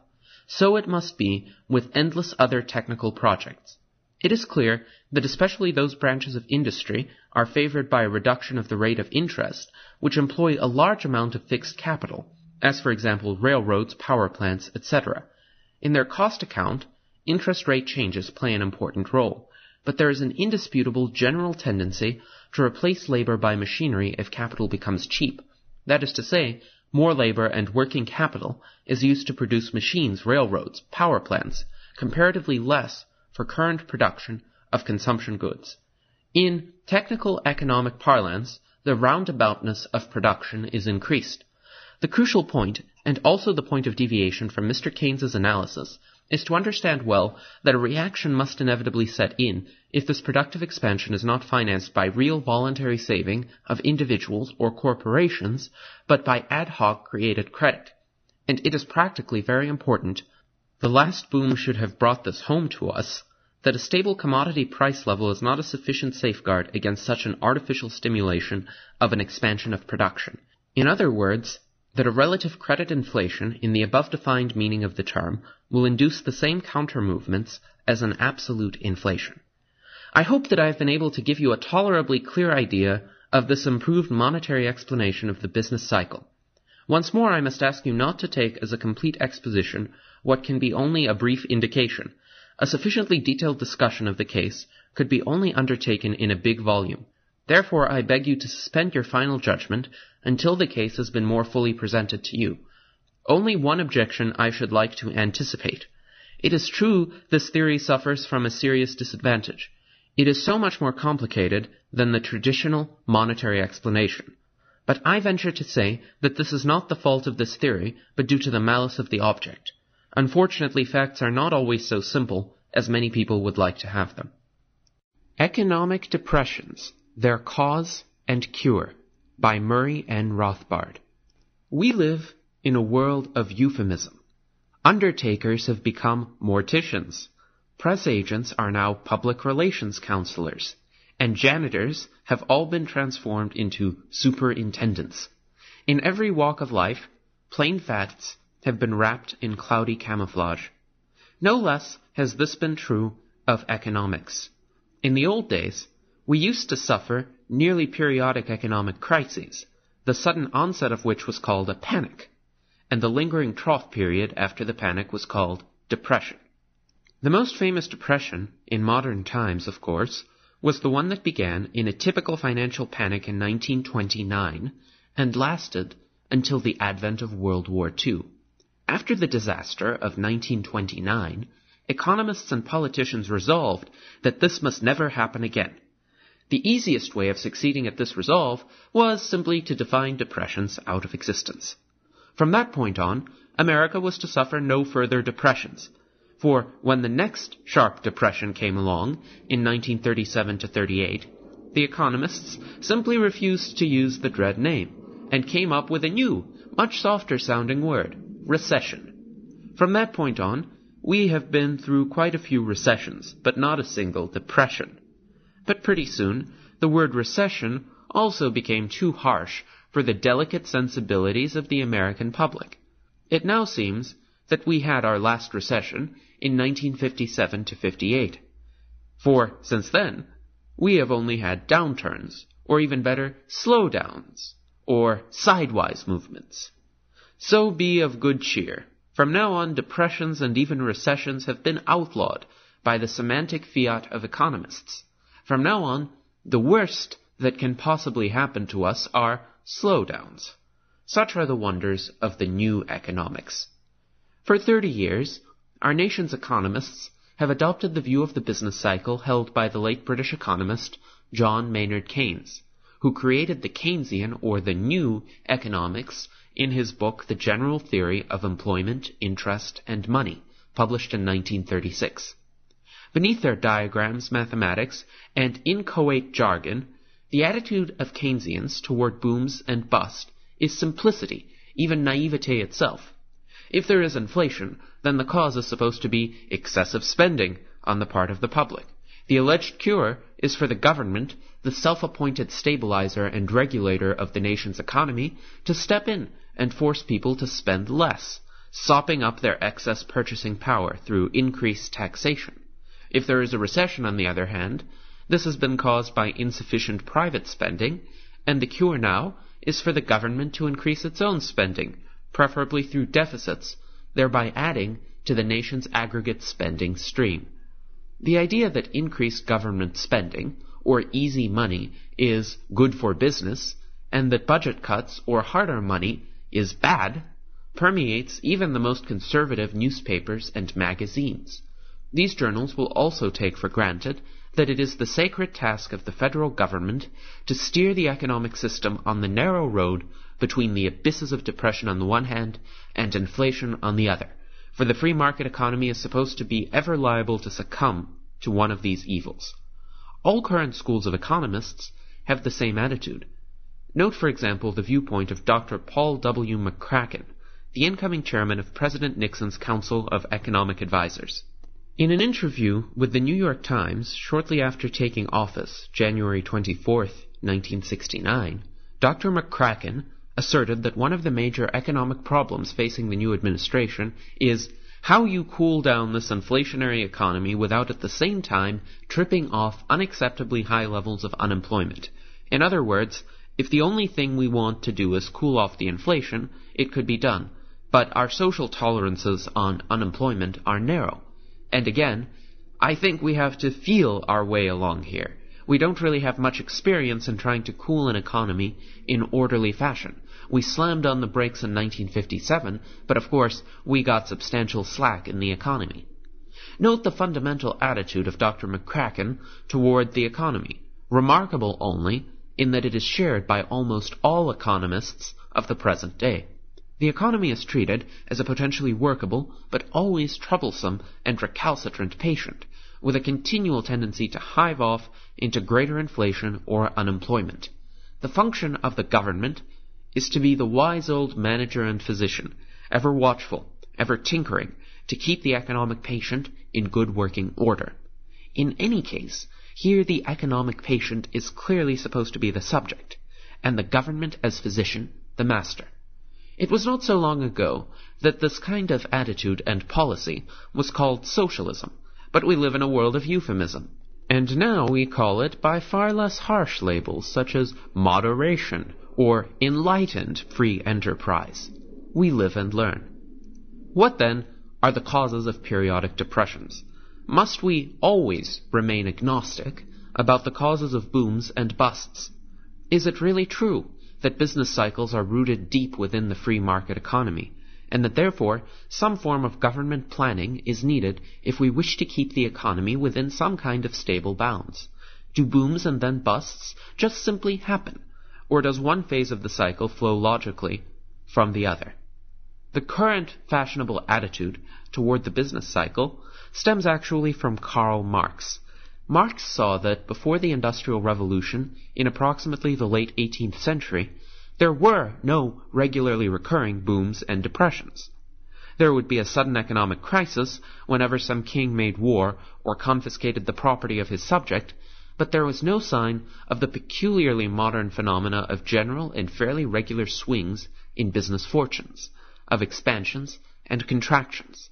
Since these cycles also appeared on the scene at about the same time as modern industry, Marx concluded that business cycles were an inherent feature of the capitalist market economy. All the various current schools of economic thought, regardless of their other differences and the different causes they attribute to the cycle, agree on this vital point that these business cycles originate somewhere deep within the free market economy. The market economy is to blame. Karl Marx believed that the periodic depressions would get worse and worse until the masses would be moved to revolt and destroy the system, while the modern economists believe that the government can successfully stabilize depressions and the cycle.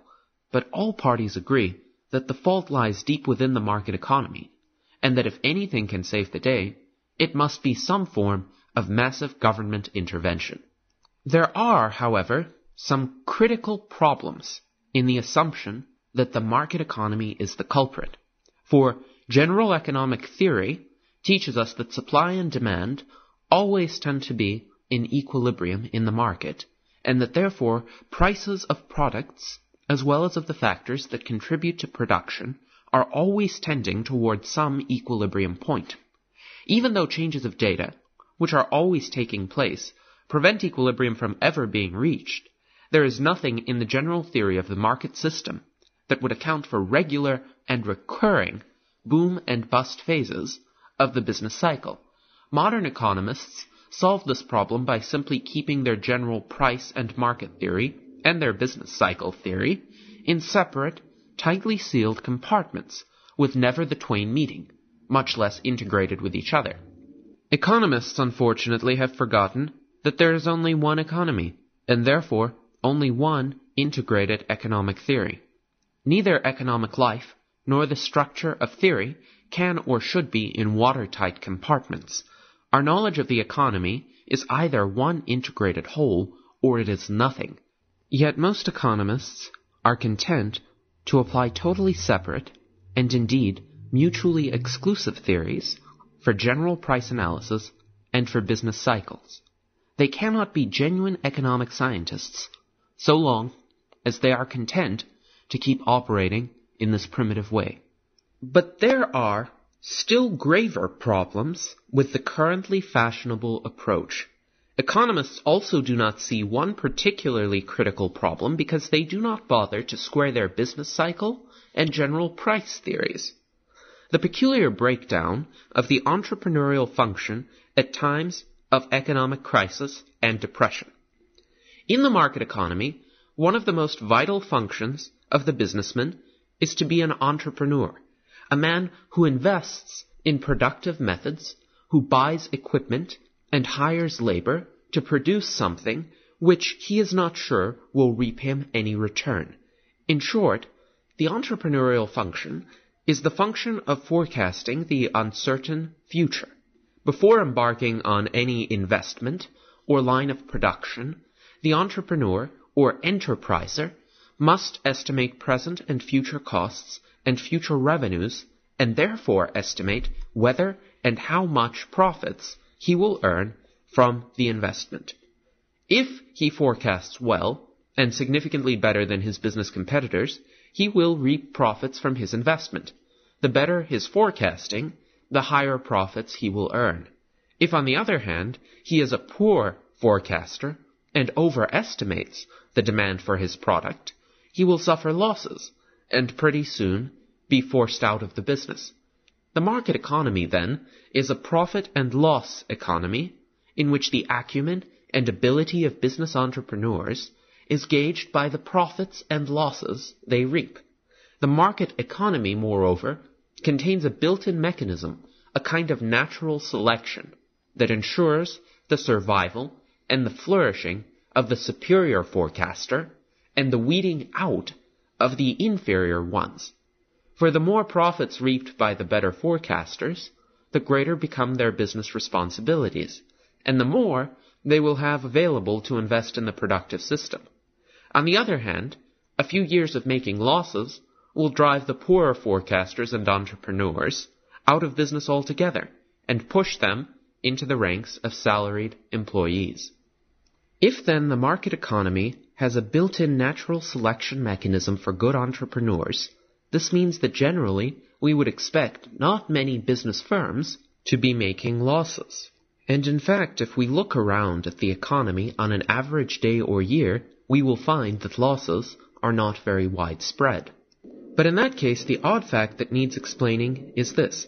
How is it that periodically, in times of the onset of depressions, and especially in steep depressions, the business world suddenly experiences a massive cluster of severe losses? A moment arrives when business firms, previously highly astute entrepreneurs in their ability to make profits and avoid losses, suddenly and dismayingly find themselves, almost all of them, suffering severe and unaccountable losses. How come? Here's a momentous fact that any theory of depressions must explain. An explanation such as underconsumption, a drop in total consumer spending, is not sufficient. For one thing, because what needs to be explained is why businessmen, able to forecast all manner of previous economic changes and developments, proved themselves totally and catastrophically unable to forecast this alleged drop in consumer demand. Why this sudden failure in forecasting ability? An adequate theory of depressions, then, must account for the tendency of the economy to move through successive booms and busts, showing no sign of settling into any sort of smoothly moving or quietly progressive approximation of an equilibrium situation. In particular, a theory of depression must account for the mammoth cluster of errors which appears swiftly and suddenly at a moment of economic crisis and lingers through the depression period until recovery. And there is a third universal fact that a theory of the cycle must account for. Invariably, the booms and busts are much more intense and severe in the capital goods industries, the industries making machines and equipment, the ones producing industrial raw materials, or constructing industrial plants, than in the industries making consumers' goods. Here is another fact of business cycle life that must be explained, and obviously can't be explained by such theories of depression as the popular underconsumption doctrine.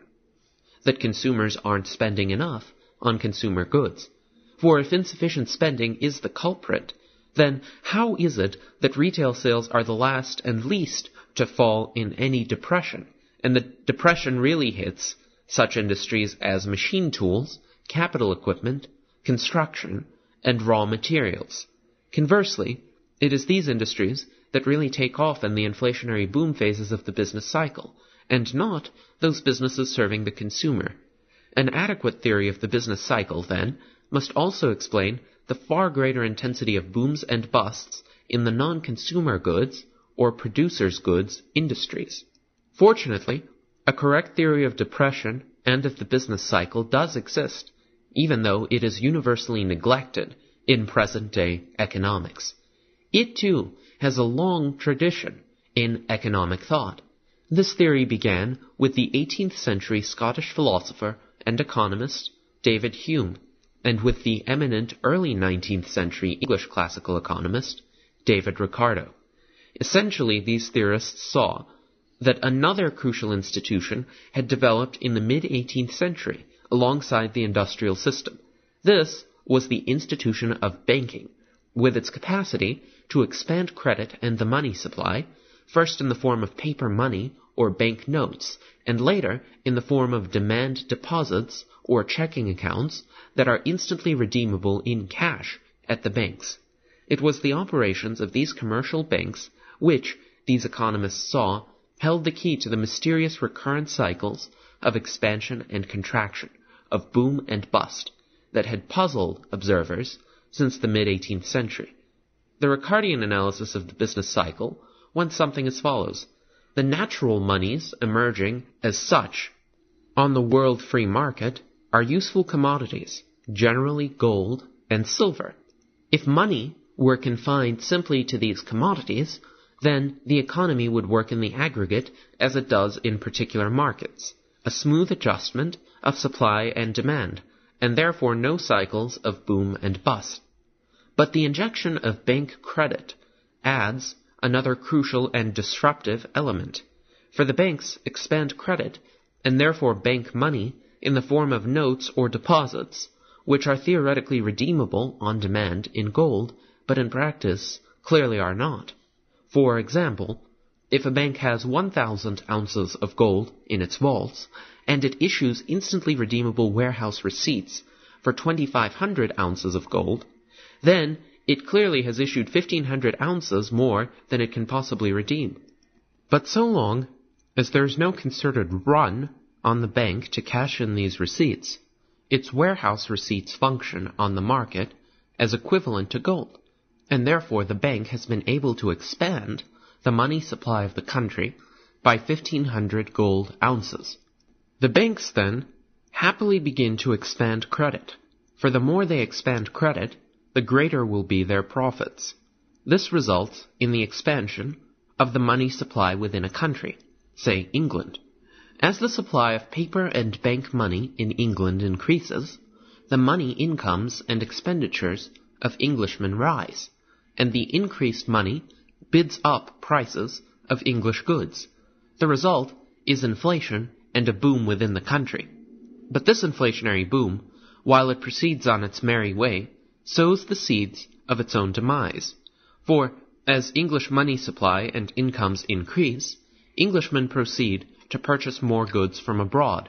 Furthermore, as English prices goes up, English goods begin to lose their competitiveness with the products of other countries which have not inflated or have been inflating to a lesser degree. Englishmen begin to buy less at home and more abroad, while foreigners buy less in England and more at home. The result is a deficit in the English balance of payments, with English exports falling sharply behind imports. But if imports exceed exports, this means that money must flow out of England to foreign countries. And what money will this be? Surely not English banknotes or deposits, for Frenchmen or Germans or Italians have little or no interest in keeping their funds locked up in English banks. These foreigners will therefore take their banknotes and deposits and present them to the English banks for redemption in gold, and gold will be the type of money that will tend to flow persistently out of the country as the English inflation proceeds on its way. But this means that English bank credit money will be more and more pyramiding on top of a dwindling gold base in the English bank vaults. As the boom proceeds, our hypothetical bank will expand its warehouse receipts issued from, say, 2,500 ounces to 4,000 ounces, while its gold base dwindles to, say, 800. As this process intensifies, the banks will eventually become frightened. For the banks, after all, are obligated to redeem their liabilities in cash, and their cash is flowing out rapidly as their liabilities pile up. Hence, the banks will eventually lose their nerve, stop their credit expansion, and in order to save themselves, contract their bank loans outstanding. Often this retreat is precipitated by bankrupting runs on the banks touched off by the public, who had also been getting increasingly nervous about the ever more shaky condition of the nation's banks. The bank contraction reverses the economic picture. Contraction and bust follow boom.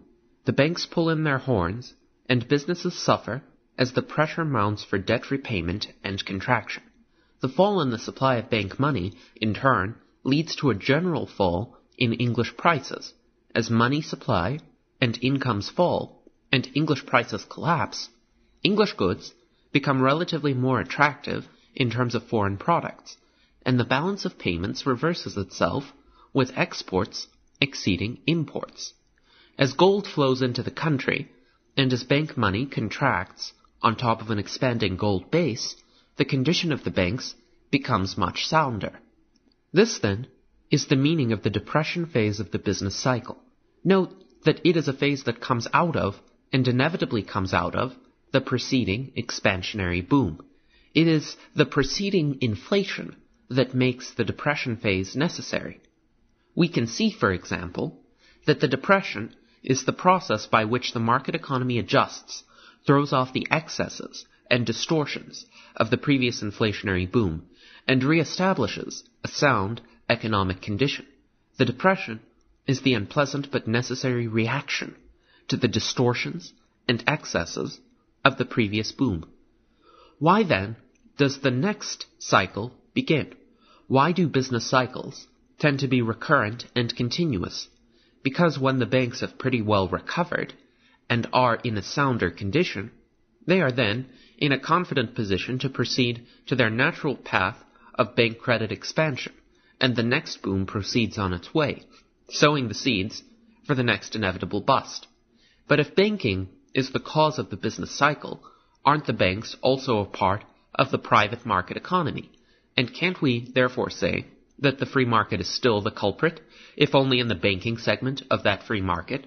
The answer is no, for the banks, for one thing, would never be able to expand credit in concert were it not for the intervention and encouragement of government. For if the banks were truly competitive, any expansion of credit by one bank would quickly pile up the debts of that bank in its competitors, and its competitors would quickly call upon the expanding bank for redemption in cash. In short, a bank's rivals will call upon it for redemption in gold or cash in the same way as do foreigners, except that the process is much faster and would nip any incipient inflation in the bud before it got started. Banks can only expand comfortably in unison when a central bank exists, essentially a governmental bank enjoying a monopoly of government business and a privileged position imposed by government over the entire banking system. It is only when central banking got established that the banks were able to expand for any length of time and the familiar business cycle got underway in the modern world. The central bank acquires its control over the banking system by such governmental measures as making its own liabilities legal tender for all debts and receivable in taxes, granting the central bank monopoly of the issue of bank notes as contrasted to deposits. In England, the Bank of England, the governmentally established central bank, had a legal monopoly of banknotes in the London area, or through the outright forcing of banks to use the central bank as their client for keeping their reserves of cash, as in the United States and its Federal Reserve System. Not that the banks complain about this intervention, for it is the establishment of central banking that makes long-term bank credit expansion possible, since the expansion of central bank notes provides added cash reserves for the entire banking system and permits all the commercial banks to expand their credit together.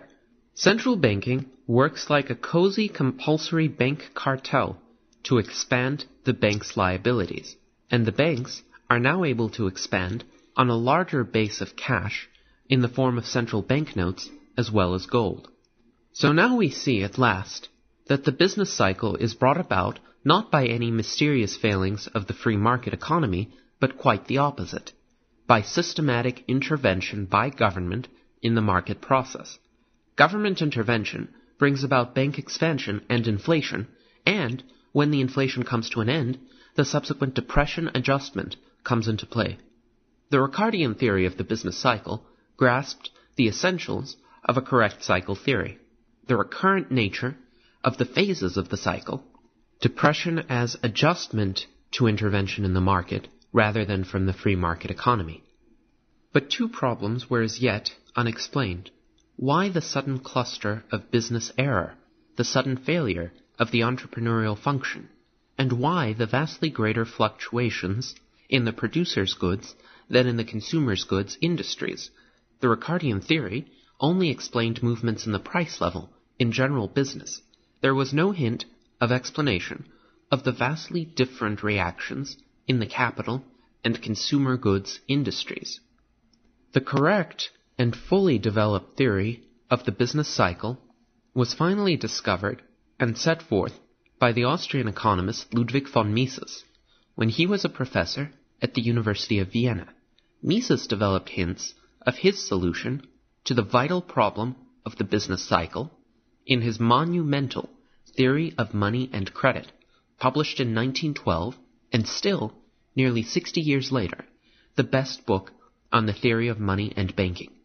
Mises developed his cycle theory during the 1920s, and it was brought to the English speaking world by Mises's leading follower, Friedrich A. von Hayek, who came from Vienna to teach at the London School of Economics in the early 1930s, and who published, in German and in English, two books which applied and elaborated the Mises cycle theory, Monetary Theory and the Trade Cycle, and Prices and Production. Since Mises and Hayek were Austrians, and also since they were in the tradition of the great 19th century Austrian economists, this theory has become known in the literature as the Austrian or the monetary overinvestment theory of the business cycle. Building on the Ricardians, on general Austrian theory, and on his own creative genius, Mises developed the following theory of the business cycle. Without bank credit expansion, supply and demand tend to be equilibrated through the free price system, and no cumulative booms or busts can then develop. But then, government, through its central bank, stimulates bank credit expansion by expanding central bank liabilities and therefore the cash reserves of all the nation's commercial banks. The banks then proceed to expand credit and hence the nation's money supply in the form of check deposits. As the Ricardians saw, this expansion of bank money drives up the prices of goods and hence causes inflation. But Mises showed it does something else, and something even more sinister. Bank credit expansion, by pouring new loan funds into the business world, artificially lowers the rate of interest in the economy below its free market level. On the free and unhampered market, the interest rate is determined purely by the time preferences of all the individuals that make up the market economy. For the essence of a loan is that a present good, money which can be used at present, is being exchanged for a future good, an IOU, which can only be used at some point in the future. Since people always prefer money right now, to the present prospect of getting the same amount of money sometime in the future, the present good always commands a premium in the market over the future. The premium is the interest rate, and its height will vary according to the degree to which people prefer the present to the future, i.e., the degree of their time preferences. People's time preferences also determine the extent to which people will save and invest, as compared to how much they will consume. If people's time preferences should fall, i.e., if their degree of preference for present over future falls, then people will tend to consume less now and save and invest more. At the same time, and for the same reason, the rate of interest, the rate of time discount, will also fall. Economic growth comes about largely as the result of falling rates of time preference, which lead to an increase in the proportion of saving and investment to consumption, and also to a falling rate of interest.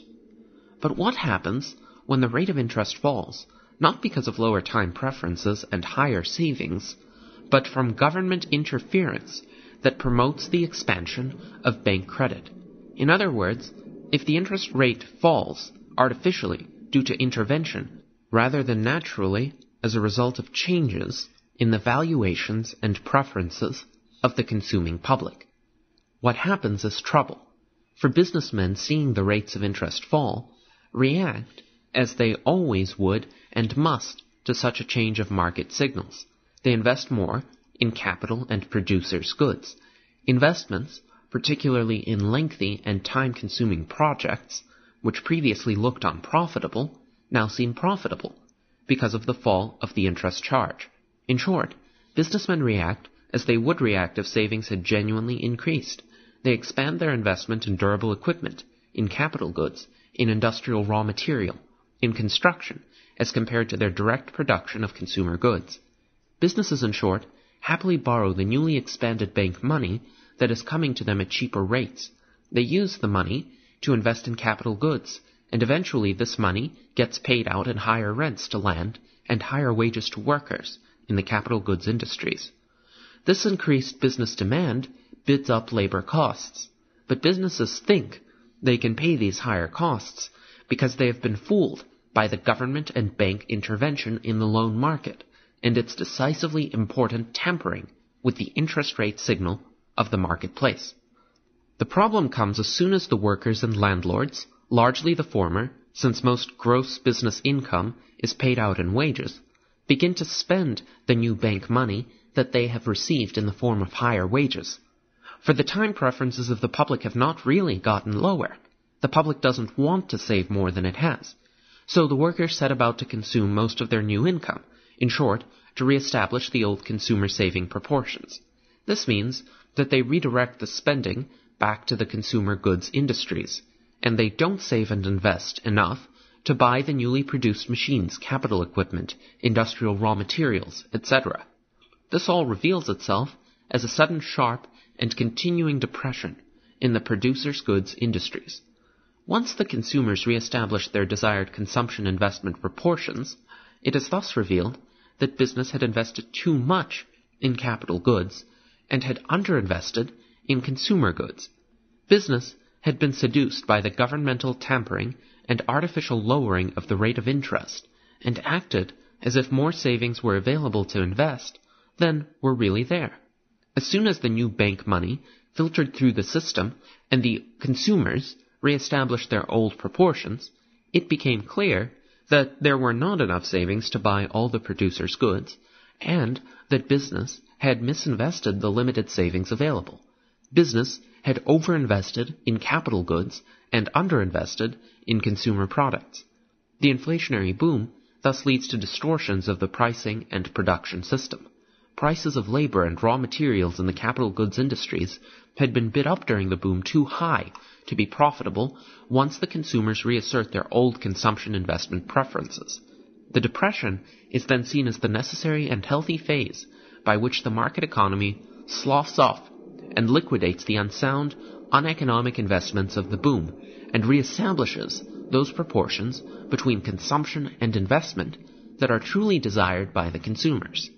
The depression is the painful but necessary process by which the free market sloughs off the excesses and errors of the boom and reestablishes the market economy in its function of efficient service to the mass of consumers. Since prices of factors of production have been bid too high in the boom, this means that prices of labor and goods in these capital goods industries must be allowed to fall until proper market relations are resumed. Since the workers receive the increased money in the form of higher wages fairly rapidly, how is it that booms can go on for years without having their unsound investments revealed, their errors, due to tampering with market signals, become evident, and the depression adjustment process begin its work? The answer is that booms would be very short-lived if the bank credit expansion and subsequent pushing of the rate of interest below the free market level were a one-shot affair. But the point is that the credit expansion is not one shot. It proceeds on and on, never giving consumers the chance to reestablish their preferred proportions of consumption and saving, never allowing the rise in costs in the capital goods industries to catch up to the inflationary rise in prices. Like the repeated doping of a horse, the boom is kept on its way and ahead of its inevitable comeuppance by repeated doses of the stimulant of bank credit. It is only when bank credit expansion must finally stop, either because the banks are getting into a shaky condition or because the public begins to balk at the continuing inflation, that retribution finally catches up with the boom. As soon as credit expansion stops, then the piper must be paid and the inevitable readjustments liquidate the unsound overinvestments of the boom with the reassertion of a greater proportionate emphasis on consumers' goods production. Thus, the Misesian theory of the business cycle accounts for all of our puzzles. The repeated and recurrent nature of the cycle, the massive cluster of entrepreneurial error, the far greater intensity of the boom and bust in the producer's goods industries.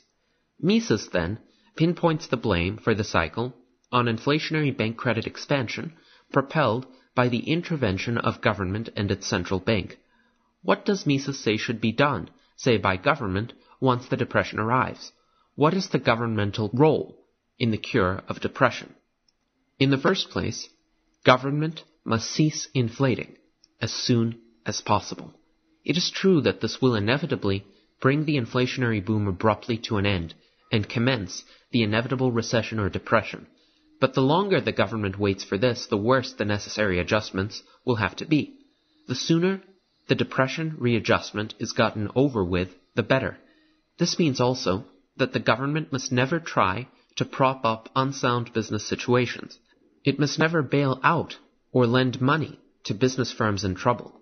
Doing this will simply prolong the agony and convert a sharp and quick depression phase into a lingering and chronic disease. The government must never try to prop up wage rates or prices of producers' goods. Doing so will prolong and delay indefinitely the completion of the depression adjustment process. It will cause indefinite and prolonged depression and mass unemployment in the vital capital goods industries. The government must not try to inflate again in order to get out of the depression, for even if this reinflation succeeds, it will only sow greater trouble later on. The government must do nothing to encourage consumption, and it must not increase its own expenditures. For this will further increase the social consumption investment ratio. In fact, cutting the government budget will improve the ratio. What the economy needs is not more consumption spending but more saving in order to validate some of the excess investments of the boom. Thus, what the government should do, according to the Misesian analysis of the Depression, is absolutely nothing. It should, from the point of view of economic health, and ending the Depression as quickly as possible, maintain a strict hands-off laissez-faire policy. Anything it does will delay and obstruct the adjustment process of the market. The less it does, the more rapidly will the market adjustment process do its work, and sound economic recovery ensue. The Misesian prescription is thus the exact opposite of the Keynesian. It is for the government to keep absolute hands off the economy and to confine itself to stopping its own inflation and to cutting its own budget. It has today been completely forgotten, even among economists, that the Misesian explanation and analysis of the Depression gained great headway precisely during the Great Depression of the 1930s, the very depression that is always held up to advocates of the free market economy as the greatest single and catastrophic failure of laissez-faire capitalism. It was no such thing. 1929 was made inevitable by the vast bank credit expansion throughout the Western world during the 1920s, a policy deliberately adopted by the Western governments, and most importantly, by the Federal Reserve System in the United States. It was made possible by the failure of the Western world to return to a genuine gold standard after World War I, and thus allowing more room for inflationary policies by government. Everyone now thinks of President Coolidge as a believer in laissez-faire and an unhampered market economy. He was not, and tragically, nowhere less so than in the field of money and credit. Unfortunately, the sins and errors of the Coolidge intervention were laid to the door of a non-existent free market economy. If Coolidge made 1929 inevitable, it was President Hoover who prolonged and deepened the Depression, transforming it from a typically sharp but swiftly disappearing depression into a lingering and near fatal malady, a malady cured only by the Holocaust of World War II. Hoover, not Franklin Roosevelt, was the founder of the policy of the New Deal, essentially the massive use of the state to do exactly what Misesian theory would most warn against, to prop up wage rates above their free market levels, prop up prices, inflate credit, and lend money to shaky business positions. Roosevelt only advanced to a greater degree what Hoover had pioneered. The result, for the first time in American history, was a nearly perpetual depression and nearly permanent mass unemployment. The Coolidge crisis had become the unprecedentedly prolonged Hoover-Roosevelt depression. Ludwig von Mises had predicted the depression during the heyday of the great boom of the 1920s, a time, just like today, when economists and politicians armed with a new economics of perpetual inflation and with new tools provided by the Federal Reserve System, proclaimed a perpetual new era of permanent prosperity guaranteed by our wise economic doctors in Washington. Ludwig von Mises, alone armed with a correct theory of the business cycle, was one of the very few economists to predict the Great Depression, and hence the economic world was forced to listen to him with respect. F. A. Hayek spread the word in England and the younger English economists were all, in the early 1930s, beginning to adopt the Misesian cycle theory for their analysis of the Depression, and also to adopt, of course, the strictly free market policy prescription that flowed with this theory. Unfortunately, economists have now adopted the historical notion of Lord Keynes that no classical economists had a theory of the business cycle until Keynes came along in 1936. There was a theory of the Depression. It was the classical economics tradition. Its prescription was strict hard money and laissez-faire, and it was rapidly being adopted in England and even in the United States as the accepted theory of the business cycle. A particular irony is that the major Austrian proponent in the United States in the early and mid 1930s was none other than Professor Alvin Hansen, very soon to make his mark as the outstanding Keynesian disciple in this country. What swamped the growing acceptance of Misesian cycle theory was simply the Keynesian revolution, the amazing sweep that Keynesian theory made of the economic world shortly after the publication of the general theory in 1936. It is not that Misesian theory was refuted successfully, it was just forgotten in the rush to climb on the suddenly fashionable Keynesian bandwagon. Some of the leading adherents of the Mises theory, who clearly knew better, succumbed to the newly established winds of doctrine, and won leading American university posts as a consequence. But now the once arch Keynesian London economist has recently proclaimed that Keynes is dead. After over a decade of facing trenchant theoretical critiques and refutation by stubborn economic facts, the Keynesians are now in general and massive retreat. Once again, the money supply and bank credit are being grudgingly acknowledged to play a leading role in the cycle. The time is ripe for a rediscovery, a renaissance of the Mises theory of the business cycle. It can come none too soon. If it ever does, the whole concept of a Council of Economic Advisers would be swept away, and we would see a massive retreat of government from the economic sphere. But for all this to happen, the world of economics and the public at large must be made aware of the existence of an explanation of the business cycle that has lain neglected on the shelf for all too many tragic years. Can we still avoid inflation? By Friedrich A. Hayek. In one sense, the question asked in the title of this lecture is purely rhetorical. I hope none of you has suspected me of doubting even for a moment that technically there is no problem in stopping inflation. If the monetary authorities really want to and are prepared to accept the consequences, they can always do so practically overnight. They fully control the base of the pyramid of credit, and a credible announcement that they will not increase the quantity of banknotes in circulation and bank deposits, and if necessary even decrease them, will do the trick. About this, there is no doubt among economists. What I am concerned about is not the technical, but the political possibilities. Here, indeed, we face a task so difficult that more and more people, including highly competent people, have resigned themselves to the inevitability of indefinitely continued inflation. I know, in fact, of no serious attempt to show how we can overcome these obstacles, which lie not in the monetary, but in the political field, and I cannot myself claim to have a patent medicine which I am sure is applicable and effective in the prevailing conditions. But I do not regard it as a task beyond the scope of human ingenuity, once the urgency of the problem is generally understood. My main aim tonight is to bring out clearly why we must stop inflation if we are to preserve a viable society of free men. Once this urgent necessity is fully understood, I hope people will also gather the courage to grasp the hot irons which must be tackled if the political obstacles are to be removed, and we are to have a chance of restoring a functioning market economy.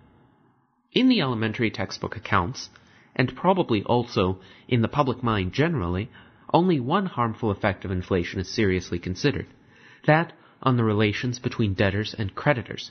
Of course, an unforeseen depreciation of the value of money harms creditors and benefits debtors.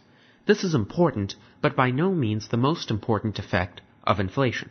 And since it is the creditors who are harmed and the debtors who benefit, most people do not particularly mind, at least until they realize that in modern society the most important and numerous class of creditors are the wage and salary earners and the small savers, and the representative group of debtors who profit in the first instance are the enterprises and credit institutions. But I do not want to dwell too long on this most familiar effect of inflation, which is also the one which most readily corrects itself. Twenty years ago, I still had some difficulty to make my students believe that if an annual rate of price increase of 5% were generally expected, we should have rates of interest of 9 to 10% or more. There still seem to be a few people who have not yet understood that rates of this sort are bound to last so long as inflation continues. Yet, so long as this is the case, and the creditors understand that only part of their gross return is net return, at least short-term lenders have comparatively little ground for complaint, even though long-term creditors, such as the owners of government loans and other debentures, are partly expropriated. There is, however, another more devious aspect of this process, which I must at least briefly mention at this point. It is that it upsets the reliability of all accounting practices and is bound to show spurious profits much in excess of true gains. Of course, a wise manager could allow for this also, at least in a general way, and treat as profits only what remains after he has taken into account the depreciation of money as affecting the replacement costs of his capital.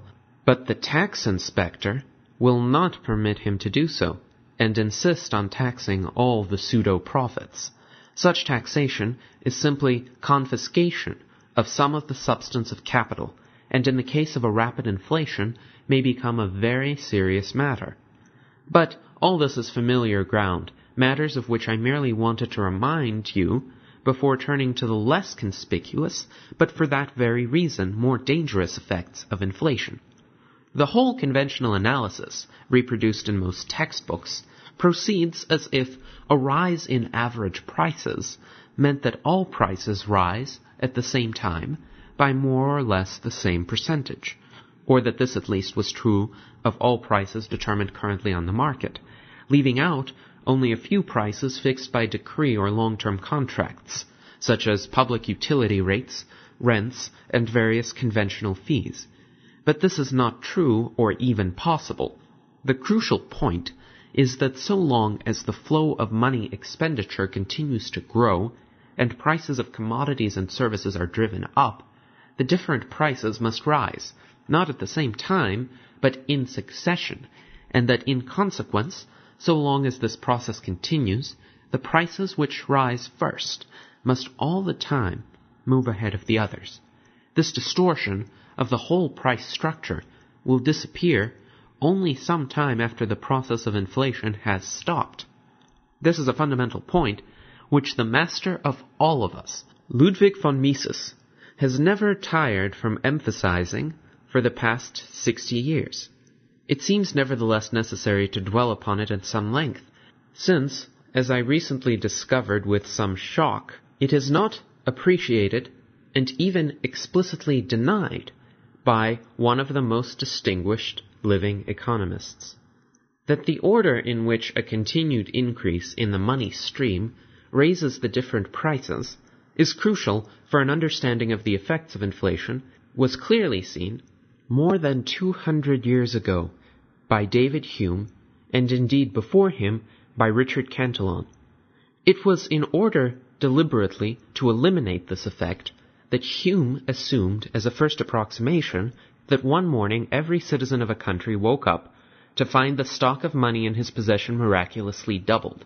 Even this would not really lead to an immediate rise of all prices by the same percentage. But it is not what ever really happens. The influx of the additional money into the system always takes place at some particular point. There will always be some people who have more money to spend before the others. Who these people are will depend on the particular manner in which the increase in the money stream is being brought about. It may be spent in the first instance by government on public works or increased salaries, or it may be first spent by investors, mobilizing cash balances or borrowing for the purpose. It may be spent, in the first instance, on securities, on investment goods, on wages, or on consumers' goods. It will then, in turn, be spent on something else by the first recipients of the additional expenditure, and so on. The process will take very different forms according to the initial source or sources of the additional money stream, and all its ramifications will soon be so complex that nobody can trace them. But one thing all these different forms of the process will have in common that the different prices will rise, not at the same time, but in succession, and that so long as the process continues, some prices will always be ahead of the others, and the whole structure of relative prices, therefore very different from what the pure theorist describes as an equilibrium position. There will always exist what might be described as a prices gradient in favor of those commodities and services which each increment of the money stream hits first, and to the disadvantage of the successive groups which it reaches only later, with the effect that what will rise as a whole will not be a level, but a sort of inclined plane, if we take as normal the system of prices which existed before inflation started, and which will approximately restore itself sometime after it has stopped. To such a change of relative prices, if it has persisted for some time and comes to be expected to continue, will of course correspond a similar change in the allocation of resources. Relatively more will be produced of the goods and services whose prices are now comparatively higher, and relatively less of those whose prices are comparatively lower. This redistribution of the productive resources will evidently persist so long, but only so long as inflation continues at a given rate. We shall see that this inducement to activities, or a volume of some activities, which can be continued only if inflation is also continued, is one of the ways in which even a contemporary inflation places us in a quandary because its discontinuance will necessarily destroy some of the jobs it has created.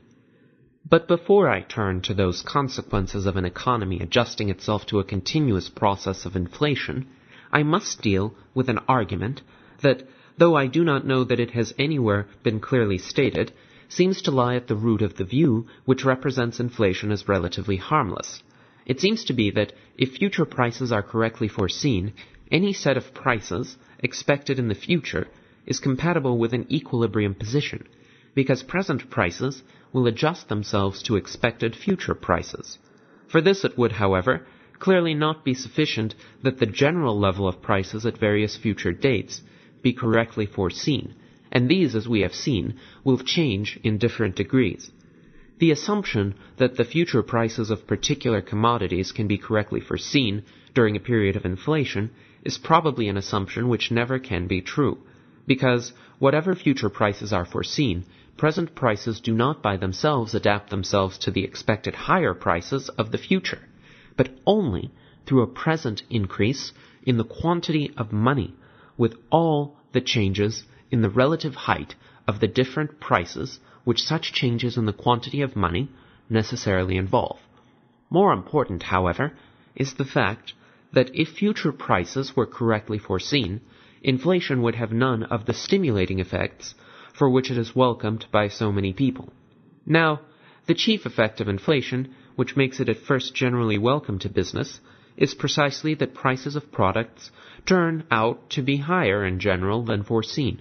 It is this which produces the general state of euphoria, a false sense of well-being, in which everybody seems to prosper. Those who without inflation would have made high profits make still higher ones. Those who would have made normal profits make unusually high ones and not only businesses which were near failure, but even some which ought to fail, are kept above water by the unexpected boom. There is a general excess of demand over supply. All is saleable, and everybody can continue what he had been doing. It is this seemingly blessed state in which there are more jobs than applicants, which Lord Beveridge defined as the state of full employment, never understanding that the shrinking value of his pension, of which he so bitterly complained in old age, was the inevitable consequence of his own recommendations having been followed. But, and this brings me to my next point, full employment in his sense requires not only continued inflation, but inflation at a growing rate. Because, as we have seen, it will have its immediate beneficial effect only so long as it, or at least its magnitude, is not foreseen. But once it has continued for some time, its further continuance comes to be expected. If prices have for some time been rising at 5% per annum, it comes to be expected that they will do the same in the future. Present prices of factors are driven up by the expectation of the higher prices for the product. Sometimes, where some of the cost elements are fixed, the flexible costs may be driven up even more than the expected rise of the price of the product, up to the point where there will be only a normal profit.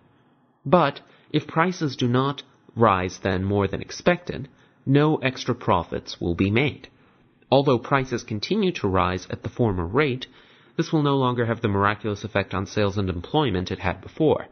The artificial gains will disappear, there will again be losses, and some firms will find that prices will not even cover costs. To maintain the effect inflation had earlier, when its full extent was not anticipated, it will have to be stronger than before. If, at first, an annual rate of price increase of 5% had been sufficient, once 5% comes to be expected, something like 7% or more will be necessary to have the same stimulating effect which a 5% rise had before.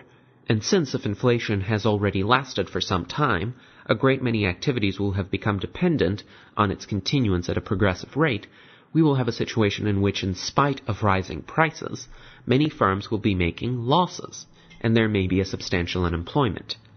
Depression with rising prices is a typical consequence of a mere braking of the increase in the rate of inflation once the economy has become geared to a certain rate of inflation.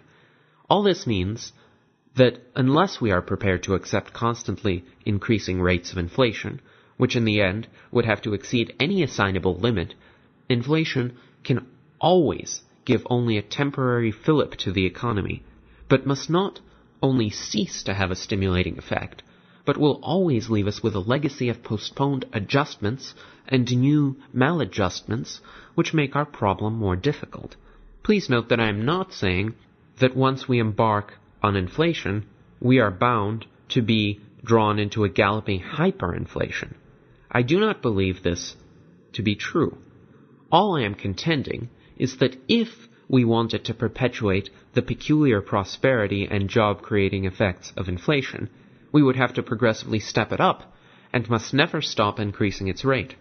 That this is so has been empirically confirmed by the great German inflation of the early 1920s. So long as that increased at a geometrical rate, there was indeed, except towards the end, practically no unemployment. But till then, every time merely the increase of the rate of inflation slowed down, unemployment rapidly assumed major proportions. I do not believe we shall follow that path, at least not so long as tolerably responsible people are at the helm, though I'm not quite so sure that a continuance of the monetary policies of the last decade may not sooner or later create a position in which less responsible people will be put into command. But this is not yet our problem. What we are experiencing is still only what in Britain is known as the stop-go policy, in which from time to time the authorities get alarmed and try to brake, but only with the result that even before the rise of prices has been brought to a stop, unemployment begins to assume threatening proportions, and the authorities feel forced to resume expansion. This sort of thing may go on for quite some time, but I'm not sure that the effectiveness of relatively minor doses of inflation in rekindling the boom is not rapidly decreasing, the one thing which I will admit has surprised me about the boom of the last twenty years is how long the effectiveness of resumed expansion in restarting the boom has lasted. My expectation was that this power of getting investment under way by a little more credit expansion would much sooner exhaust itself, and it may well be that we have now reached that point, but I am not sure. We may well have another ten years of stop-go policy ahead of us, probably with decreasing effectiveness, of the ordinary measures of monetary policy and longer intervals of recessions. Within the political framework and the prevailing state of opinion, the present chairman of the Federal Reserve Board will probably do as well as can be expected by anybody. But the limitations imposed upon him by circumstances beyond his control, and to which I shall have to turn in a moment, may well greatly restrict his ability of doing what we would like to do. On an earlier occasion on which several of you were present, I have compared the position of those responsible for monetary policy after a full employment policy has been pursued for some time to holding a tiger by the tail. It seems to me that these two positions have more in common than is comfortable to contemplate. Not only would the tiger tend to run faster and faster, and the movement bumpier and bumpier as one is dragged along, but also the prospective effects of letting go become more and more frightening as the tiger becomes more enraged. That one is soon placed in such a position is the central objection against allowing inflation to run on for some time. Another metaphor that has often been justly used in this connection is the effects of drug taking. The early pleasant effects and the later necessity of a bitter choice constitute indeed a similar dilemma. Once placed in this position, it is tempting to rely on palliatives and be content with overcoming short-term difficulties without ever facing the basic trouble about which those solely responsible for monetary policy indeed can do little. Before I proceed with this main point, however, I must still say a few words about the alleged indispensability of inflation as a condition of rapid growth.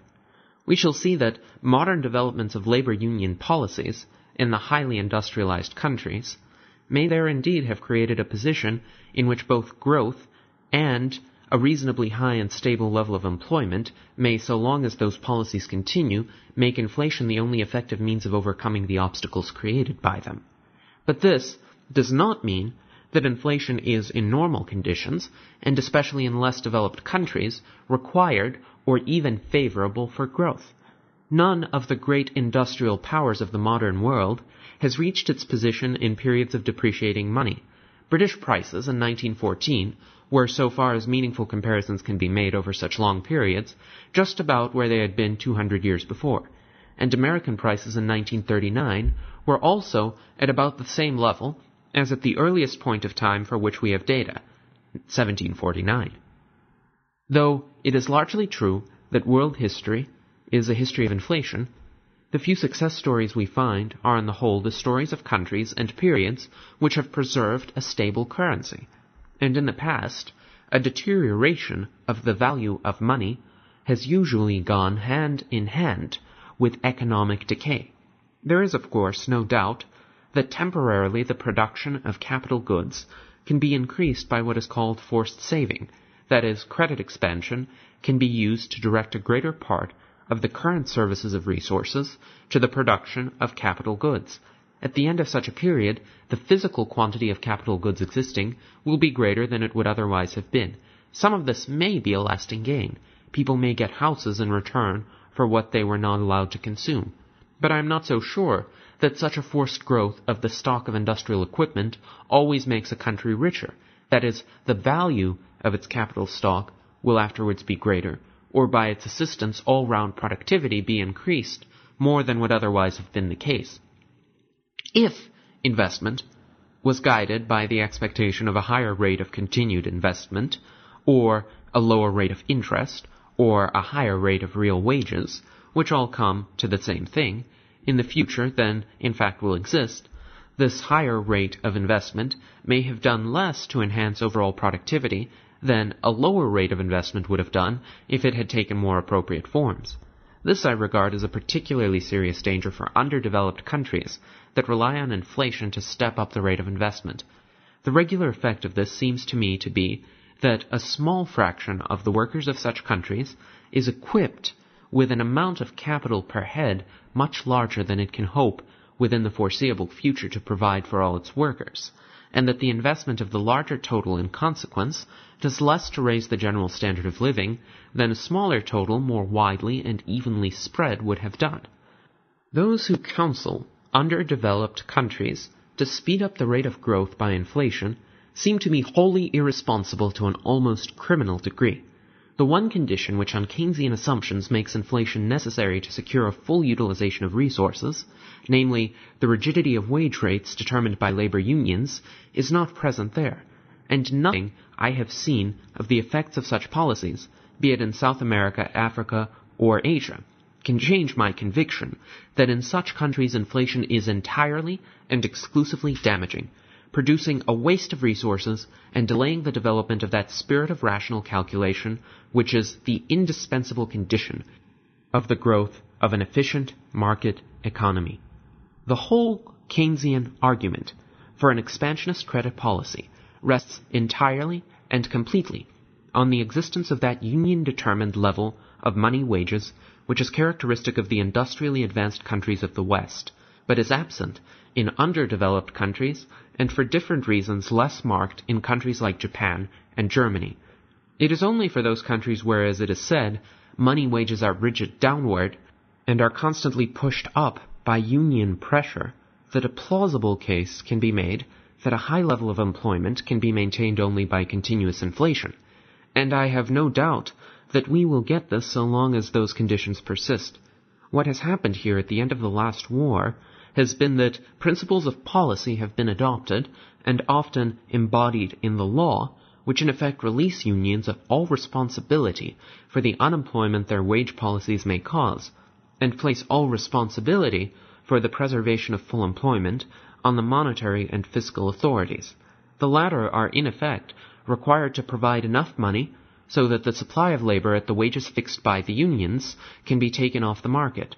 And since it cannot be denied that, at least for a period of years, the monetary authorities have the power, by sufficient inflation, to secure a high level of employment, they will be forced by public opinion to use that instrument.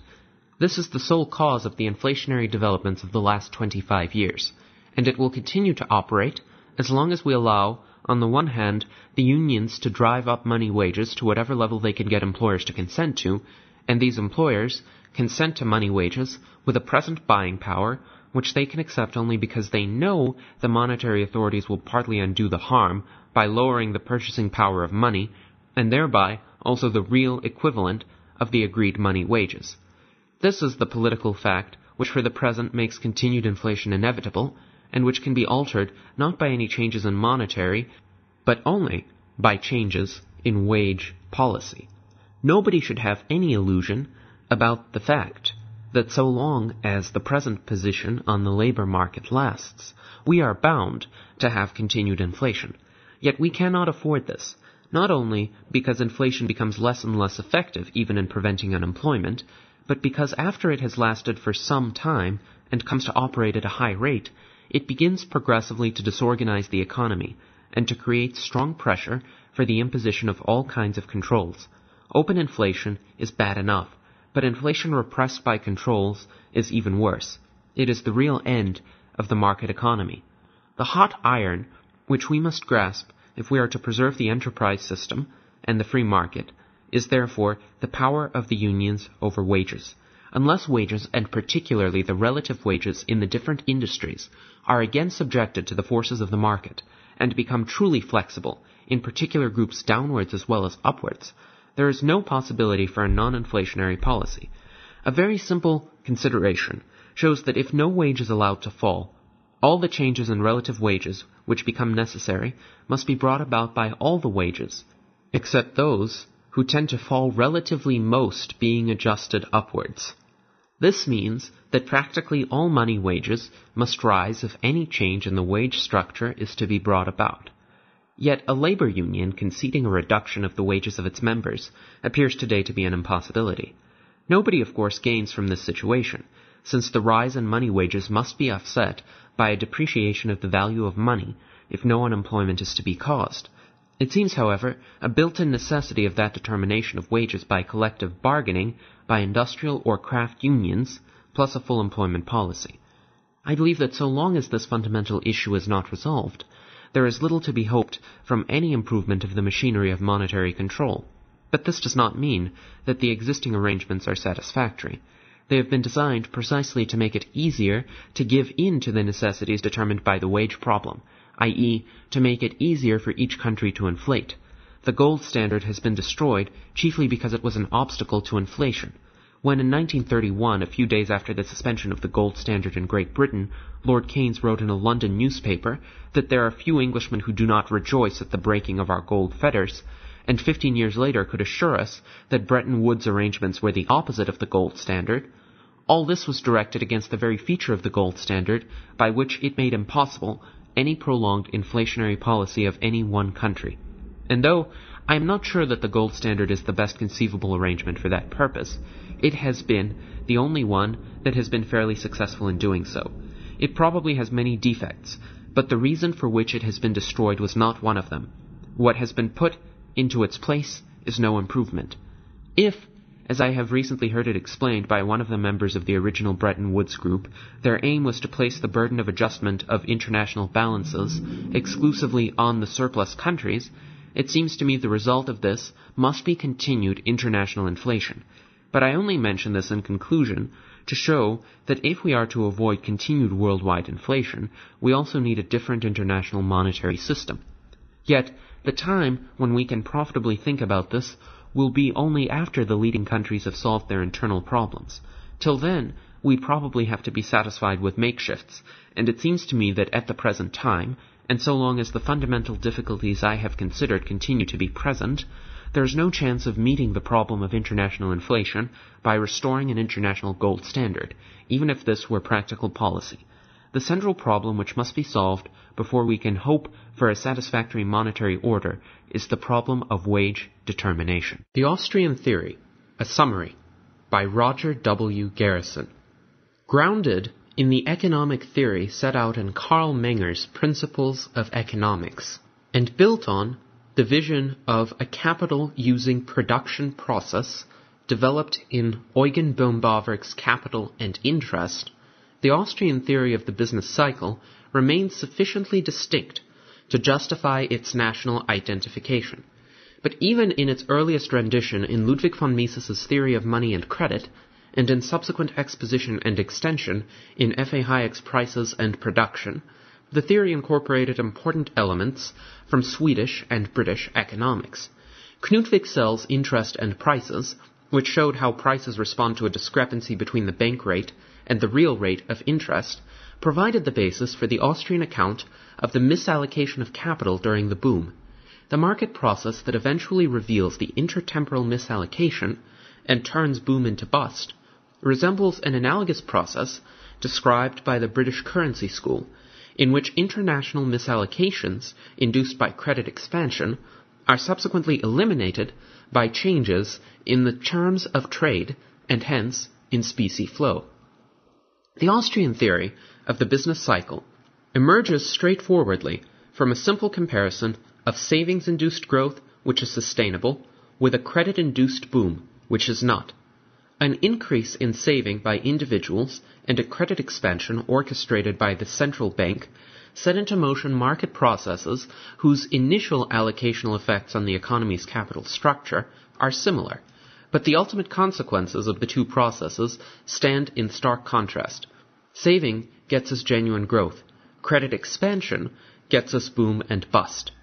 The general thrust of the theory, though not the full argument, can be stated in terms of the conventional macroeconomic aggregates of saving and investment. The level of investment is determined by the supply of and demand for loanable funds, as shown in figures 1a and 1b. Supply reflects the willingness of individuals to save at various rates of interest.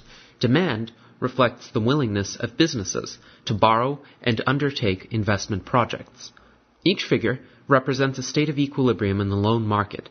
The market clearing rate of interest is I, as shown on the vertical axis, and the amount of income saved and borrowed for investment purposes is A, as shown in the horizontal axis.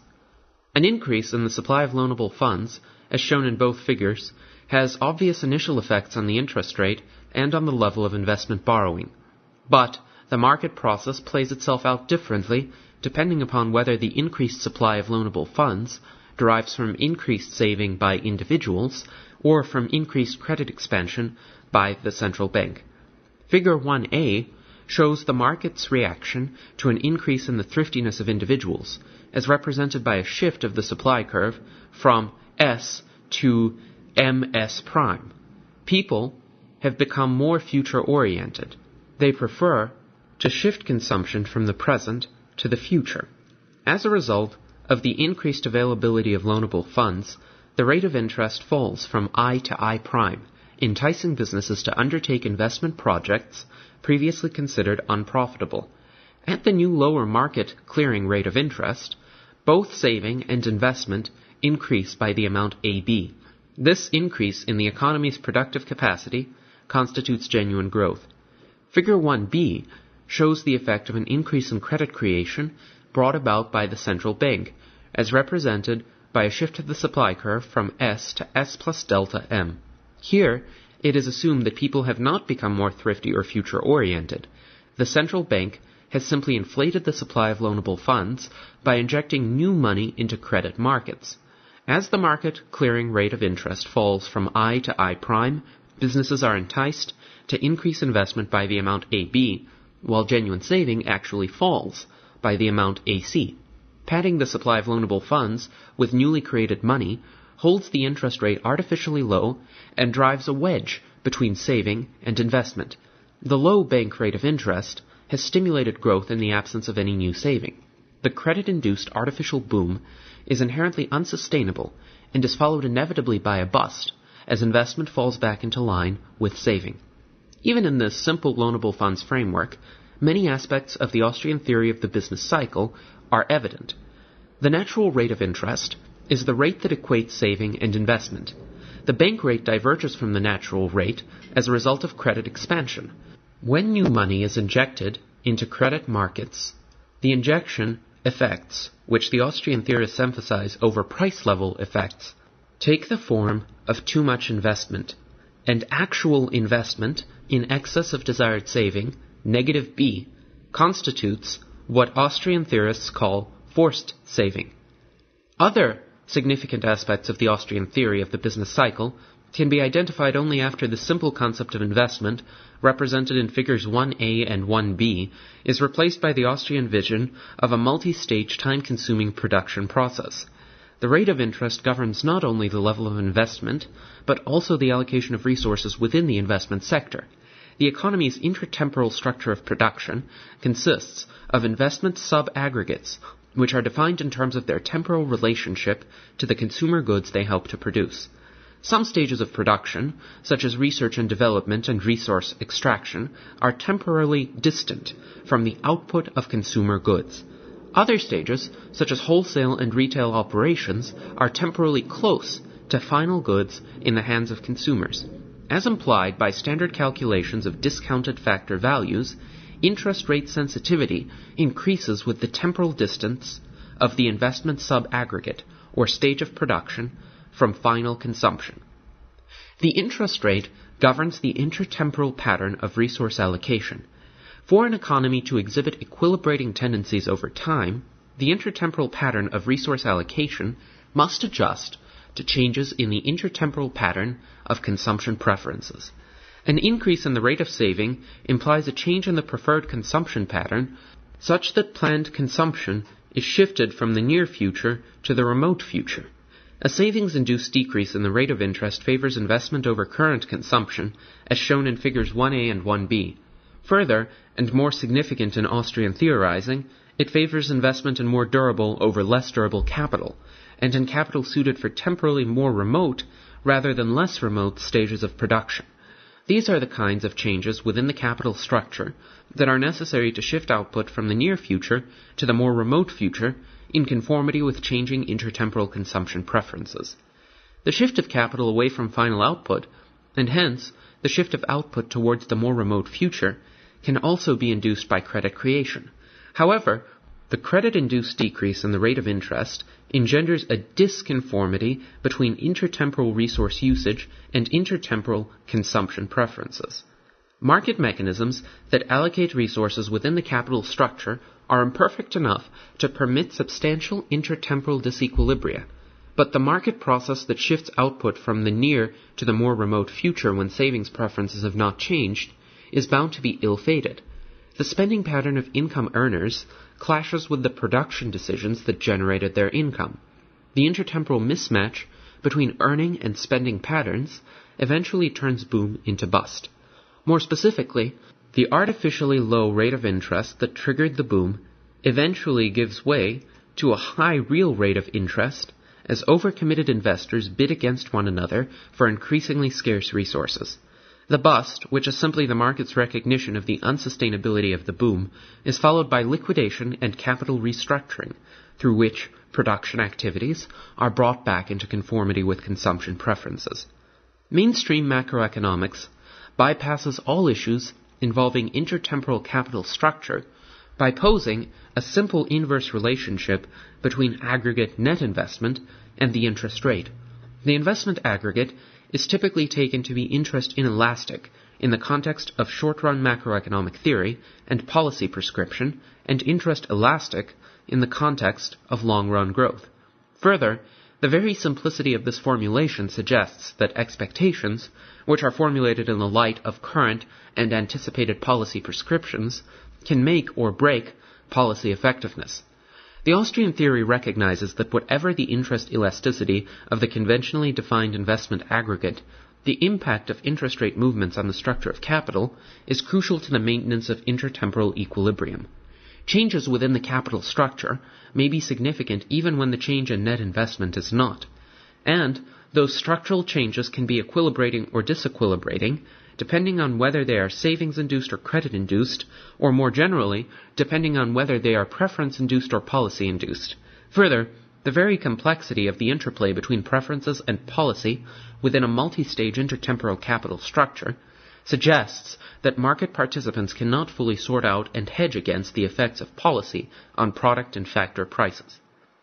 In mainstream theory, a change in the conventionally defined investment aggregate not accommodated by an increase in saving commonly identified as overinvestment and represented as negative B in Figure 1b, is often downplayed on both theoretical and empirical grounds. In Austrian theory, the possibility of overinvestment is recognized, but the central concern is with the more complex and insidious malinvestment, not represented at all in Figure 1b, which involves the intertemporal misallocation of resources within the capital structure. Conventionally, business cycles are marked by changes in employment and in total output. The Austrian theory suggests that the boom and bust are more meaningfully identified with intertemporal allocations of resources within the economy's capital structure, followed by liquidation and capital restructuring.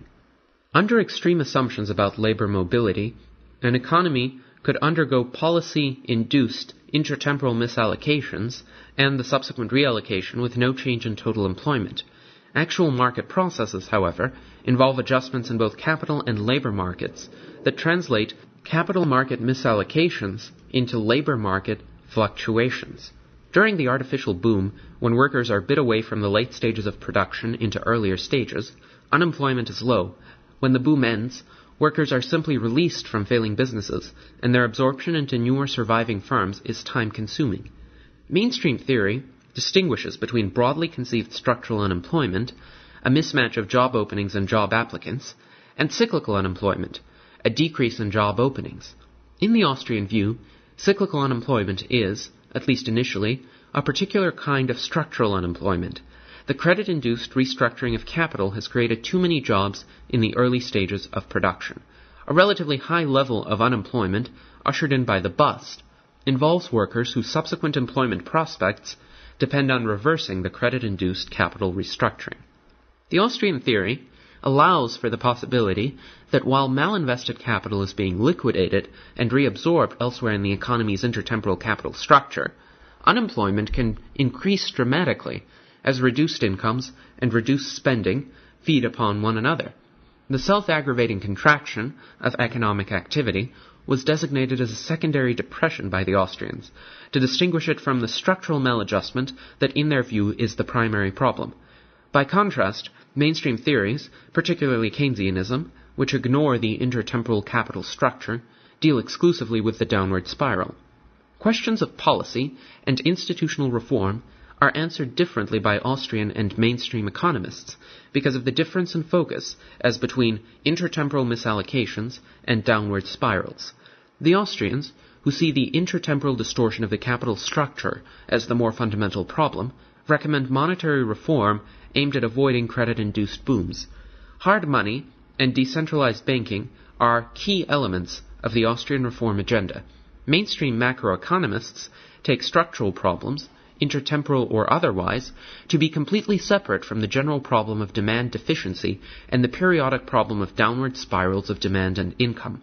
Their policy prescriptions, which include fiscal and monetary stimulants aimed at maintaining economic expansion, are seen by the Austrians as the primary source of intertemporal distortions of the capital structure. Although the purging in the 1930s of capital theory from macroeconomics consigned the Austrian theory of the business cycle to a minority view, a number of economists, working within the Austrian tradition, continue the development of capital based macroeconomics.